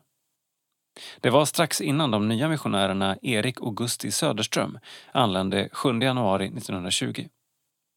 De följdes senare av Per och Valborg Stjärne och många andra missionärer. Efter att Cederqvist kunnat starta arbete i Addis Abeba tvingades EFS att ta ställning till vad man skulle göra med stationen i Kismayo. Beslutet blev att Jubaland skulle bli ett eget missionsfält med egen budget. År 1904 var de två präster, en evangelist, en sjuksköterska, en läkare, en hantverkare och två prästfruar. Allt under ledning av Theodor Engdahl och Per Olsson som varit där tidigare. I Kismayo startades barnhem, en skola för pojkar och en för flickor. Prästfruarna Erika Olsson och Anna Engdahl hade även ansvar för uppsökande kvinnoarbete. Arbetet växte med stationer i Moffi, Jonti och Alessandra. 1925 övertog Italien Jubaland, vilket innebar nya bekymmer då myndighetsspråket nu skulle vara italienska. Men det blev även lättnader då sjukvården fick gratis medicin och det byggdes vägar som underlättade resorna. Det har varit svårt att nå ut med evangeliet, men 1930 skönjs ett genombrott och kyrkan i Jonti måste byggas ut. Sedan började bekymren. 1933 var det en svår hungersnöd i södra Somalia. Det kom 57 flickor till barnhemmet som hade plats för 20. Över 100 kvinnor och barn sökte skydd på stationen i Kismayo. Den 18 november 1935 anfölls Etiopien av italienska trupper. Sverige med flera andra länder fördömde attacken och på domsöndagen kom Italiens reaktion. Alla svenskar i Jubaland skulle infinna sig i Kismayo inom en vecka för att därefter lämna landet. Det blev en intensiv vecka för att överlämna allt till somalierna i kyrkorna. Många år senare fick EFS brev från somaliska regeringen där man bad om hjälp. Men den historien återkommer vi till. Sidan 48. Kultur, boksläpp. Se framtiden i historien. Under pandemin fann Per-Eive Berntsson tid och ro att slutföra boken Kraftfulla rötter som ger hopp. Text Jakob Arvidsson. Bild privat. Per-Eive medger att det är en speciell känsla att få hålla den färdigtryckta boken i sin hand efter vad han beskriver som mycken möda. Den här gången känns det extra bra eftersom hela processen har inneburit mycket arbete. Eftersom Per-Eive är lite av en historienörd har han under de senaste åren reflekterat över att vår tid på många sätt påminner om tiden för 200 år sedan. Det vill säga något eller några årtionden före den stora folkväckelsen. Många gånger har jag frågat mig om historien på något sätt är på väg att upprepa sig. Det finns många böcker om skeendet i Sverige från Rosenius och framåt men det finns ganska få böcker som beskriver förhistorien till EFS uppkomst. När jag vid några tillfällen har antytt att jag funderat på att författa en bok om ämnet har några andliga ledare uppmanat mig att jag verkligen borde skriva den här boken. I Guds väsen förenas nutiden, dåtiden och framtiden och den som lär känna honom kan också få del av ett vidare perspektiv. Berättelserna om hur Gud har uppenbarat sig och verkat genom människor i Gamla och Nya testamentet liksom genom kyrkohistorien hänger därför samman med vår nutid och framtid. Per Eivers syfte med boken är att förmedla något av detta trefaldiga tidsperspektiv i vår andliga förståelse av det som sker. Boken fokuserar framför allt på några personer som i en tid som på många sätt påminde om vår upplevde en livsförvandling i mötet med den helige, nådefulle guden. Gudsmötena förändrade deras liv och gav dem en auktoritet som kom att bli helt avgörande för Sveriges kristenhet och i förlängningen också för hela det svenska samhällets förvandling, säger han och fortsätter. Dessa personer kan liknas vid rötterna till det träd som några årtionden senare slog ut i full blom i folkväckelsen som i sin tur var en helt avgörande förutsättning för att Sverige på några generationer kunde göra resan från att ha varit ett av Europas fattigaste länder till att bli ett av de mest välmående. Flera av bokens huvudpersoner är i princip bortglömda idag men här beskrivs också rötternas rötter, det vill säga de mer okända hjältarna, oftast kvinnor, som möjliggjorde för rötternas tillväxt. Genom att läsa om våra andliga föregångare, om deras liv och gärning, vilka Gud en gång använde för att bygga sin kyrka i Sverige kan vi också ana konturerna av de personer som han kommer att använda i framtiden. Budskapet i Kraftfulla rötter som ger hopp är vare sig att få fram att det var bättre eller sämre förr. Istället vill den visa att genom att några personer var lydiga Guds kallelse förändrades livet till det bättre i vårt land. I en pressad tid, som på många sätt påminner om vår, fick svenskar i tiotusental möta den villkorslösa nåden i Kristus, bli omvända och uppleva en livsförvandling. Om Gud kunde göra detta för 200 år sedan, varför skulle han inte kunna göra det igen? Boken vill förmedla hopp för framtiden och inspirera kristna att frimodigt be för sin hembygd och sitt land. Efter att ha i förväg läst bokmanuset säger Jalle Ahlström, pastor och legitimerad psykoterapeut om boken citat den är driven av att människan i vår tid ska få göra mötet som väntar när vi har förtagit oss på att vara goda och vågar släppa taget. Att läsa boken och samtidigt lyssna till folksjälens rop föder längtan till att bli bärare av den kärlek som fördriver rädslan." Slutcitat. Per Eiber tror och hoppas att boken, åtminstone delar av den, kan passa för vilken reflekterande person som helst. När jag har berättat om boken för några av mina grannar har de direkt sagt att de vill köpa den. Men gudstroende svenskar i Sverige och speciellt andliga ledare är nog huvudmålgruppen. Kraftfulla rötter som ger hopp finns att beställa på shop.efs.nu.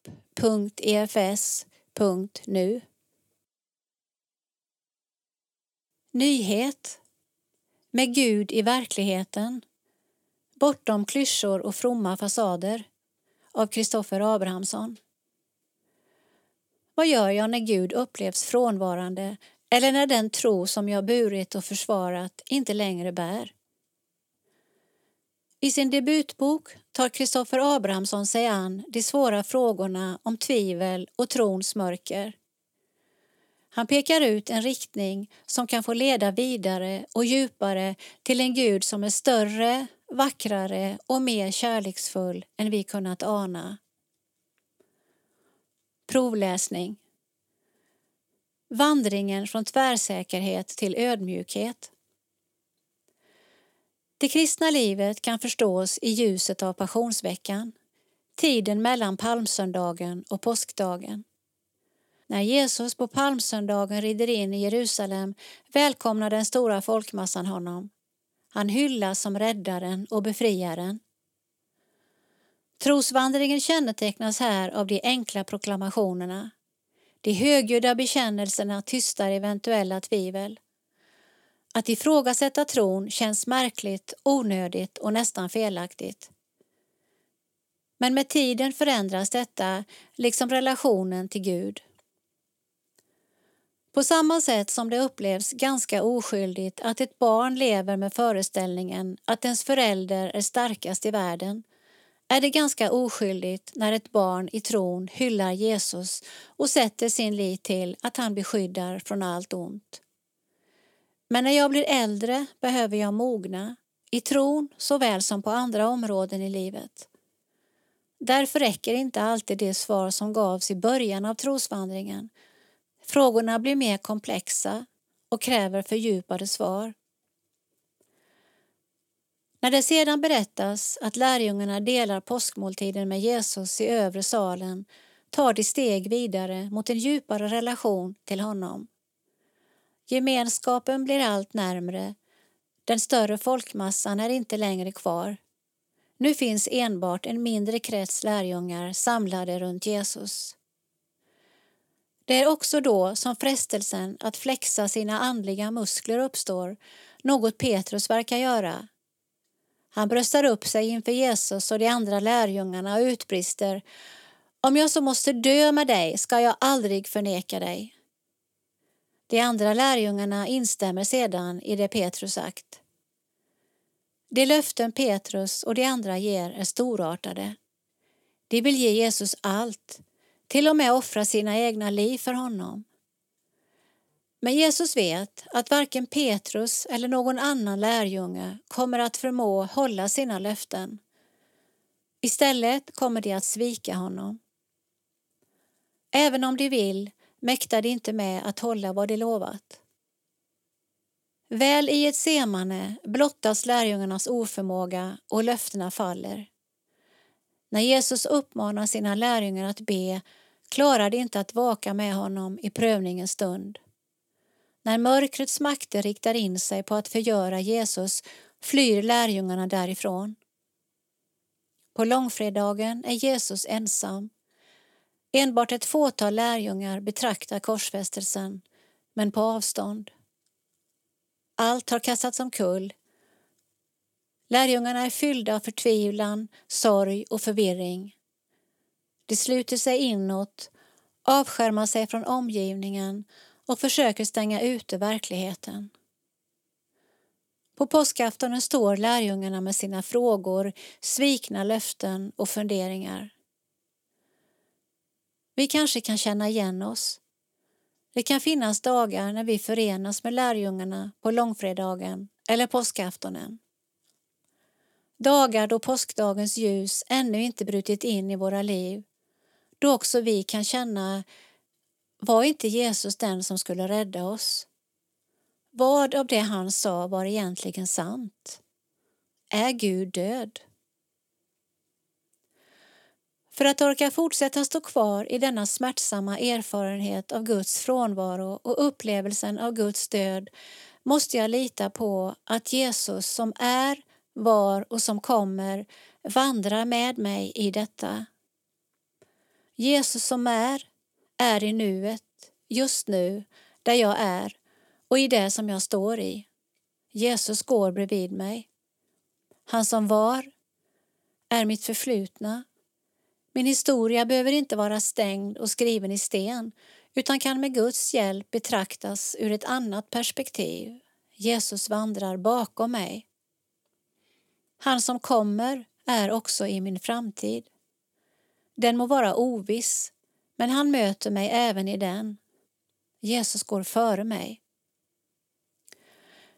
Det är med detta löfte i hjärtat som det blir möjligt att slå följe med Jesus genom påskens väg, från korset till den tomma graven, för att sedan möta honom som den uppståndne. Risken finns annars att det kristna livet enbart blir en vacker saga där det lyckliga slutet ska nås direkt. Vi försöker stanna kvar vid trons palmsöndag när vandringen med Jesus är enkel och svaren tycks självklara eller åtminstone skynda förbi långfredagens mörker och påskaftonens tvivel för att snabbt komma till påskdagens strålande glädje. Vi varken vågar eller vill stå kvar i ångest med obesvarade böner, svikna löften och krossade gudsbilder. Men skyndas långfredagens förtvivlan och påskaftonens frågor förbi berövas vi möjligheten att låta gemenskapen med Gud fördjupas. Enbart den som öppnat upp sitt hjärta för långfredagens mörker kan på vid gavel släppa in uppståndelsedagens ljus. Enbart den som stannat kvar i påskaftonens tvivel kan från djupet av sitt hjärta utbrista Kristus är uppstånden. Vi har längs denna vandring också börjat inse att motsatsen till tvärsäkerhet inte är tvivel utan ödmjukhet. Istället för att leva med föreställningen om hur vi har svar på allt lever vi med ödmjukhet och i förtröstan på att Gud bär oss och möter oss i allt. Boken utkommer under hösten Förköp den på shop.efs.nu.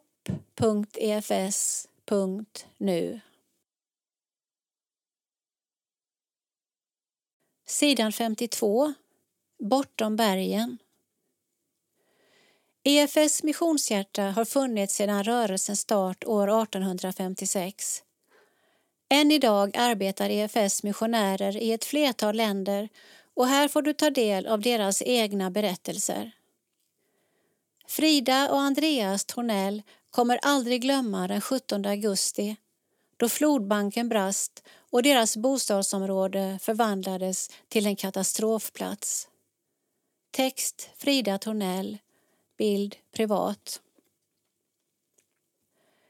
i nöd och lust. Det absolut bästa, men ibland även det jobbigaste, är väl ändå att dela vardagen med alla de människor som kommer och går i ens liv. Glädjeämnen, framsteg, sorger och katastrofer. Missförstånd, skratt, mat, dofter och ljud. Det är såklart omöjligt att hålla en professionell distans till allt som sker runt omkring en vilket jag inte är säker på att vi ens borde försöka göra. Att vara missionär, medmänniska eller kyrka är inte ett jobb eller en roll. Det är ett liv som vi delar med dem runt omkring oss, i nöd och lust. Så var det för Jesus och så är det för hela hans kropp. För vår familj har det under de senaste sju åren inneburit en gemenskap med olika människor på Afrikas horn i mycket nöd men oftast med ännu mer lust. Det har blivit ett givande och ett tagande, en gemenskap, ett vi. Den 17 augusti hände något som alltid kommer finnas kvar i våra minnen.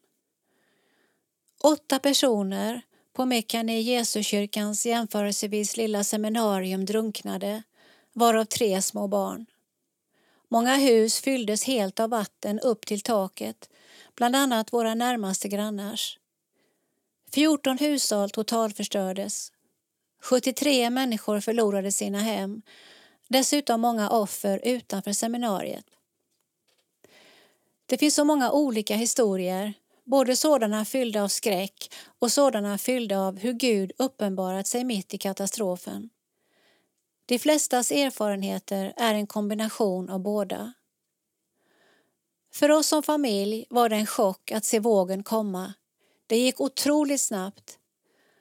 Andreas och våra tre barn var hemma när de plötsligt såg grannhusen översvämmas och deras utemöbler, skor och träd svepa förbi i vår trädgård. När vattnet steg upp på vår höga veranda sprang barnen snabbt ut och upp för en backe. Men vårt hus ligger ett par meter högre än grannarnas så vattnet stannade precis vid vår tröskel. Andra hade inte samma tur. De senaste dagarna har vi besökt sorgehus och gråtit med dem som förlorat sina barn. Vi har tillsammans med många andra grävt i leran på jakt efter ägodelar som försvunnit. Vi har hört glada tjut när något hittats det här är ju kniven jag fick för något år sedan. Den är handgjord och ett viktigt minne för mig. Vi har samlat in filtar, kläder och möbler till dem som förlorat allt. Vi har sörjt över att vår gata aldrig kommer bli som förr. Sörjt med våra barn vars värld skakats om. Men vi har också varit så otroligt tacksamma över att vi får vara här just nu. Att få dela livets absolut sårbaraste stunder med andra öppnar upp för så mycket kärlek och gemenskap. Det har varit läkande att få arbeta sida vid sida i leran även för våra barn. Att tjäna och bli betjänade. Och vi påminns som så många gånger förr om att människans trygghet ligger i Guds hand, i hans nåd i hans kärlek som inte ens döden kan skilja oss ifrån. Gud kommer bevisa sin barmhärtighet till seminariet, dess personal, missionärer och elever igen och igen. Det är vi övertygade om. Och kanske vill han använda många inom EFS i detta, till att be eller till att ge pengar för återuppbyggnaden av skolan. Tänk att vi, lilla EFS med rötter i Sverige får vara hans händer här. Just nu på denna plats, i både stor nöd och fantastisk lust.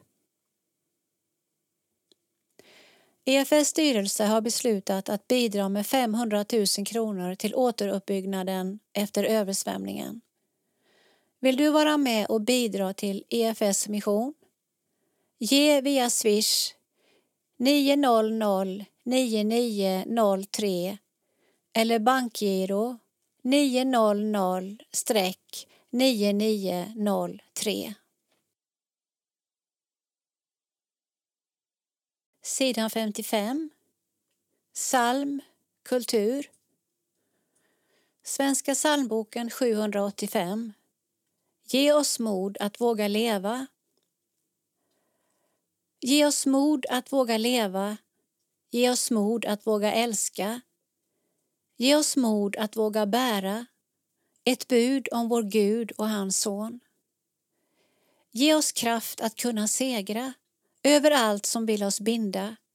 Ge oss kraft att kunna vandra den väg som du stakat ut åt oss. Ge oss tro som övervinner allt det falska här i världen. Ge oss tro att våga leva var dag hand i hand med Jesus Krist.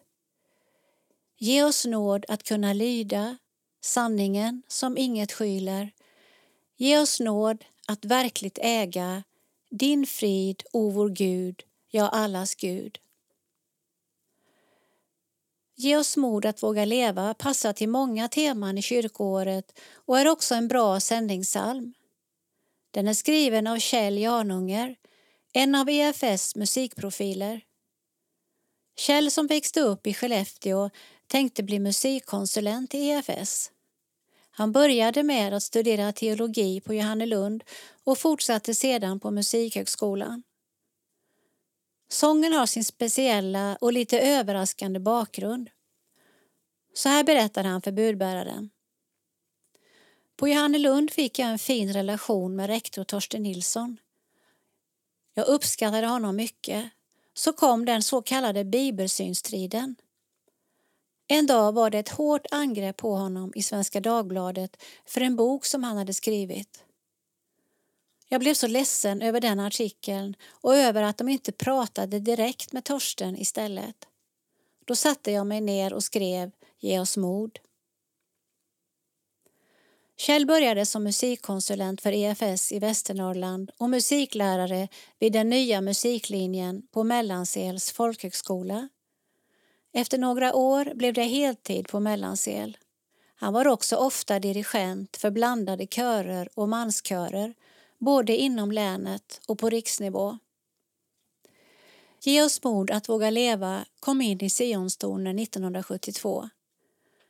När EFS på 80-talet istället gjorde ett tillägg till psalmboken var den en av de hundra psalmer som togs med där. Och när det nya psalmtillägget kom år 2002 var Janungers sång en av bara 18 från EFS-tillägget som fick följa med dit. Knappast tänkte väl Kjell att han skrev en psalm den där dagen 1969, men så blev det. Idag skulle han nog ha formulerat några rader lite annorlunda, säger han. Och så kan det ju vara med en text efter 50 år. Men det är en psalm som fortfarande fungerar väl. Melodin går bra att sjunga och texten är en innerlig bön om att få leva med och följa Gud. Kjell Janunger har skrivit många fler sånger och musikverk. Själv har jag fina minnen från EFS tonårsriks i Bureå 1973 som var ett fantastiskt läger. Då hade Janunger skrivit den härliga lägersången Jesus och du, vilket möte. Kanske minns några av er som läser detta också den. Maila i så fall gärna budis efs.nu och berätta. Torbjörn Arvidsson. Sida 57. Info. Kalendarium, information, kungörelser, sociala medier och mycket mer som rör EFS och SALT. Har du frågor? Kontakta oss på budis efs.nu. På gång. 18 september. Zoom. Webbinarium om barn i missionen. 25 september online. Insamlingsprogrammet CBG sänds på efsplay.nu. 1-3 oktober, Uppsala. Livsväg, konferens för unga vuxna. 2 oktober, Växjö. Missionsdag för alla generationer arrangerad av EFS och Salt Sydöst. 4 oktober Uppsala, 6 oktober Piteå och 8 oktober Göteborg. Mission i Sverige-konferensen. Tipsa budbäraren. Har du ett nyhetstips? Mejla till budis efs.nu. E Firade EFS initiativtagare. Entreprenören Hans Jakob Lundborg vilar på Grythyttans kyrkogård. Text och bild Gunnar Kärrbom. Den 28 augusti firades helgsmål på Gagnefs kyrkvall vid Hans Jakob Lundborgs minnessten. Lundborg föddes i Gagnef, prästvigdes i Västerås domkyrka och reste omkring i Sverige med syfte att skapa en inre mission. Våren 1856 var Hans Jakob Lundborg med som initiativtagare till bildandet av EFS. Han startade sy och missionsföreningar på de olika platser där han var verksam i Västerås stift. I Grythyttan startade Lundborg en kolportörsskola med syftet att utbilda män att utdela fromma skrifter, be en bön och sjunga en sång. En del av dem fick uppdrag inom EFS. Lundborg avled endast 42 år gammal, vilar på Grythyttans kyrkogård och anses vara en av svensk kyrkohistorias främsta entreprenörer.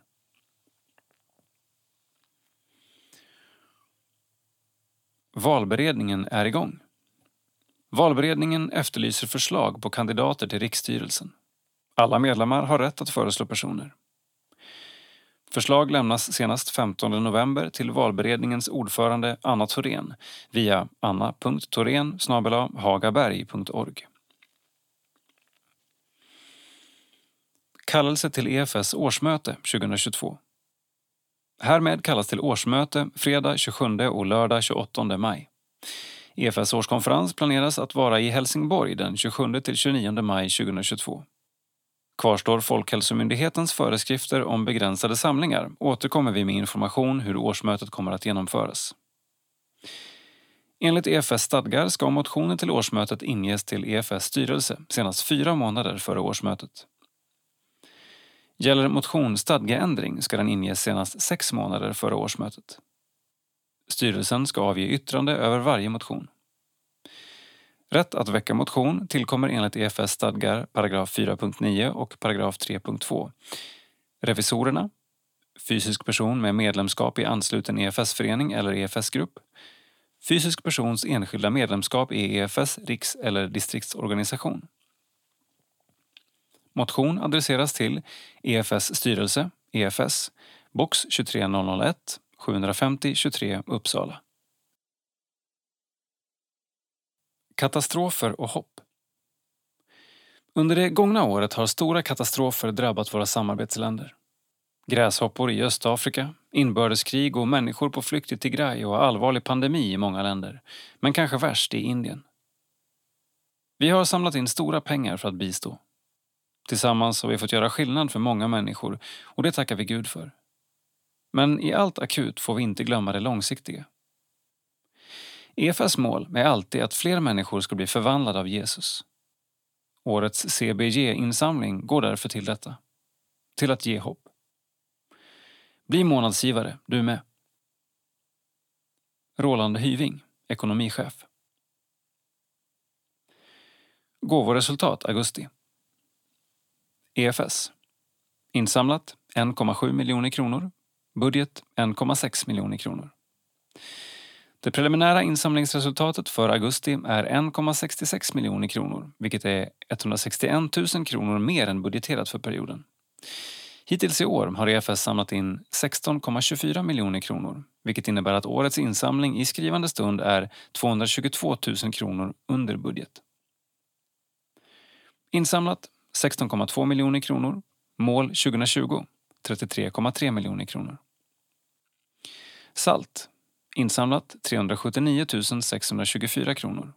Mål 2020 1 miljon kronor. Glädjande besked att insamlingen sakta börjar öka igen. Än har vi en lång väg kvar för att nå budget och ditt bidrag behövs. Hur mycket är du villig att ge?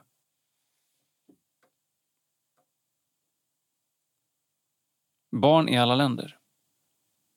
Boken som rymmer allt. Den är världens mest lästa bok. I en del länder är det förbjudet att läsa den. På svenska kom den ut för ungefär 500 år sedan och hela tiden översätts den till nya språk. Exakt, vi pratar om Bibeln.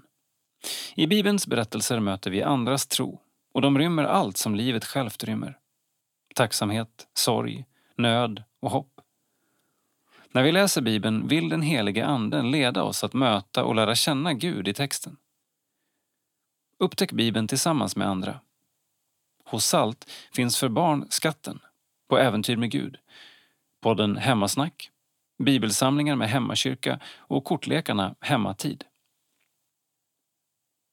Sofia Svensson, inspiratör för Bial och EFS internationella mission. Insamlingsresultat. Mål 2021 1,7 miljoner kronor. Insamlat 963 677 kronor. Söndagsskola i Tanzania. Rafael vill att fler barn ska lära känna Gud och att Bibeln ska stärka deras tro. Text och bild Sofia Svensson. Rafael Dixon är söndagsskollärare i Iringa, Tanzania och deltog i EFS och SALTs utbyte med barnledare 2018.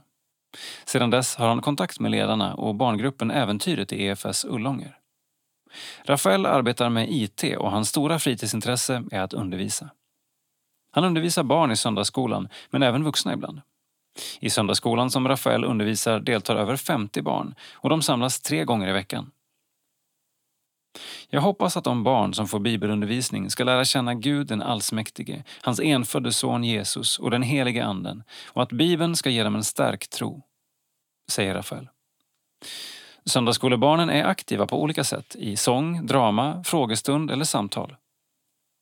Det beror på temat och hur den helige Ande leder mig i mina förberedelser, säger Rafael, som nu delat Bibelns berättelser med barn under fem år och han ger all sin tacksamhet till Gud. Hallå där, Alfred Sandahl, som är 11 år och bor i Iringa, Tanzania med tre yngre syskon och föräldrarna som är EFS-missionärer. Du har ett eget kycklingprojekt. Hur började det? Jag ville ha något att göra. Jag hade en ko som jag ville sälja och göra något projekt för pengarna. Jag bestämde med min mamma och pappa att ett kycklingprojekt vore bra. Hur många kycklingar har du nu? Jag har 99 små kycklingar och 17 hönor. En del av hönsen får jag ägg av som jag säljer. De andra säljer jag när de är stora för kött. Har ni fler djur? Jag har inga fler djur, men min syster Klara har kaniner och vi har en hund som heter Stella. Har du någon favoritberättelse i Bibeln? Jag gillar berättelsen om fåraheden som tappar bort sitt får. Jag gillar att han är så omtänksam och letar dag och natt tills han hittar det. Sidan 62. Region Norrbotten. Fann dubbla skatter genom musiken. Genom blåsorkesterns gemenskap fann Börje Andersson både Gud och sin fru Maria. Text Monica Arndt. Bild privat. Börje Andersson från Vidsel är en man som många känner. Han har under många år varit både ledare och deltagare i Norrfjärdens blås. Han har dessutom lett andra orkestrar och körer vid sidan av sitt jobb som musiklärare i bland annat Vidsel och Älvsbyn. Numera har han skurit ner på sina yrkesmässiga uppdrag men engagemanget och musikintresset är lika starkt än. Börjes egen väg till en kristen gemenskap gick via blåsorkestern. Musik bygger gemenskap och sammanhang, anser han. Han träffade också sin fru Maria via blåset. Hon kom till orkestern i Norrfjärden och utbildningens vägnar och ljuv musik uppstod. Sedan dess har Börje och Maria gjort mycket tillsammans och de bildar ett bra team med starkt engagemang. På 50-talet diskuterade man inom EFS hur man skulle kunna nå ut till den tidens ungdomar, framförallt unga pojkar. Blåsmusik sågs som hårdrock på den tiden och det var kämpigt att få det accepterat i bönhusen. Även om det ansågs vågat och mycket radikalt av många församlingsmedlemmar så köptes blåsinstrument in till föreningarna och ungdomarna började spela efter bästa förmåga. Musiken lät kanske inte alltid vacker i början men med tiden lade grunden till en bred förankrad blåstradition inom EFS. Detta har visat sig såväl på lokalplanet som genom de rikstäckande blåsarfester som har anordnats genom åren.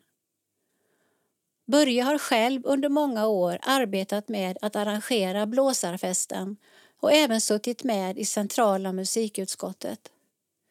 Han betonar den stora musikaliska bredd EFS rymmer som en av dess största styrkor.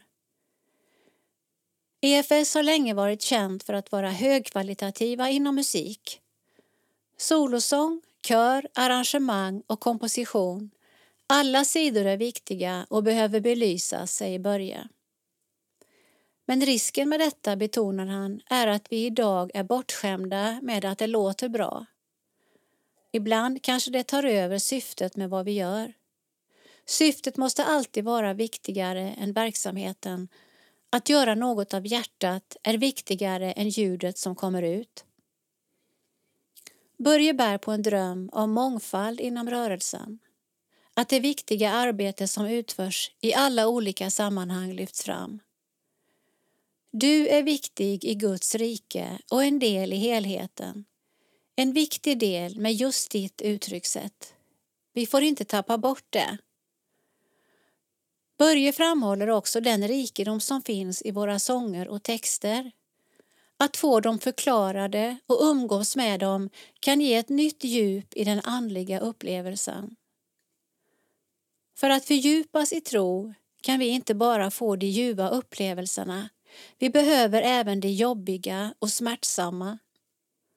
Att få dela dem i sång och musik ger en förståelse och bygger länkar mellan människor. Det visar att det kristna livet går djupare än bara ett härligt möte. Det håller för hela livet. Sida 64. Nytt i livet. Vår älskade Birgitta Lindqvist född 8 juli 1945, avliden 31 juli 2021 har lämnat oss i stor sorg och saknad men med ljusa och vackra minnen. Christer Sofia Frida, Axel, Arvid Kåre och Pernilla Benjamin, Signe, Hillevi, Hedvig, Irma, Ylva Dina händer bär mig genom rum och tid. Jag förblir i ljuset i din frid. Begravningsgudstjänst har ägt rum i Agunnaryds kyrka 19 augusti samt gravläggning på Vittsjö kyrkogård 20 augusti. Tänk på EFS mission. Bankgiro 900 9903. Vår kära pappa, svärfar och farfar, Olof Svensson.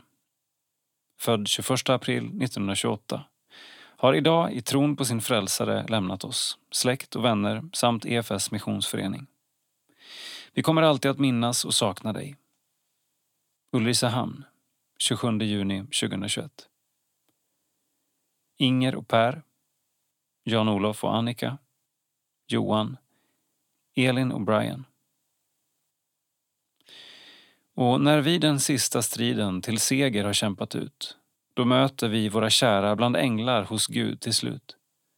Då talas ej mer om att skiljas, då är vi för alltid ett och evigt vi bor hos Herren i hemmet han oss berett. Psalm 301, vers 4, Svenska psalmboken. Begravningsgudstjänsten har ägt rum. Hedra gärna minnet av Olof med en gåva till Brunnsnäskyrkan i Ulricehamn, bankgiro 5327-6648 och tänd ett ljus på lenbergs.se.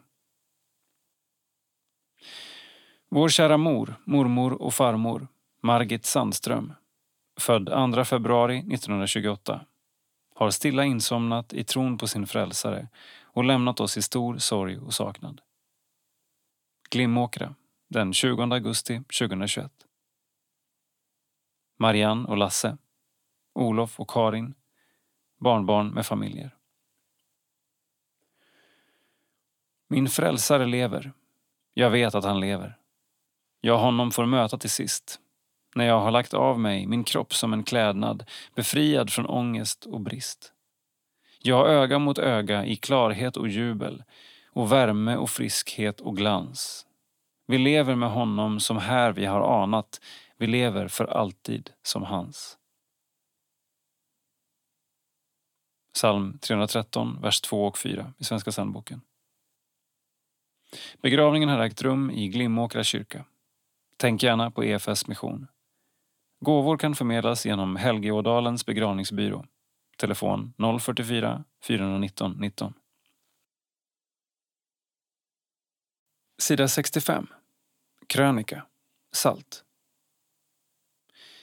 Hur återspeglar det vi gör de människor som finns representerade bland oss? Frågar sig Rebecka Stighem. Standardläget visar vilka vi är. Jag var på nya platser i somras. Semester är så bra på det sättet. Man ser något annat och plötsligt får man exempel på hur saker kan se ut i andra sammanhang. Vad som kan vara normalt hos någon annan. Vi besökte en liten församling i en småstad. När lovsångsledarna gick fram under gudstjänsten la jag märke till att de alla verkade tillhöra samma asiatiska folkgrupp. En kvinna med samma bakgrund ledde gudstjänsten. Alla pratade de svenska med samma specifika accent. Efteråt berättade pastorn för oss att många från denna folkgrupp hade kommit till Sverige som flyktingar, bodde i kommunen och nu var aktiva församlingsmedlemmar. Kvinnan som hade lett gudstjänsten var nu församlingens vice ordförande. Det jag hade sett under gudstjänsten gav alltså en ganska god återspegling av det normala i just den församlingen. Detta var deras standard. Eller som pastorn sa till oss, vi behövde uppdatera vår självbild. Vi är inte en församling som hjälper nysvenskar. Halva vår församling är nysvenskar. Det behöver få höras och synas. Jag tycker att den här insikten är så spännande. Den går nämligen att fundera på i nästan vilken gemenskap som helst. En by, kyrka, förening eller familj. På vilka sätt återspeglar det vi gör de människor som finns representerade bland oss? Och inte minst, vad ser vi som standard?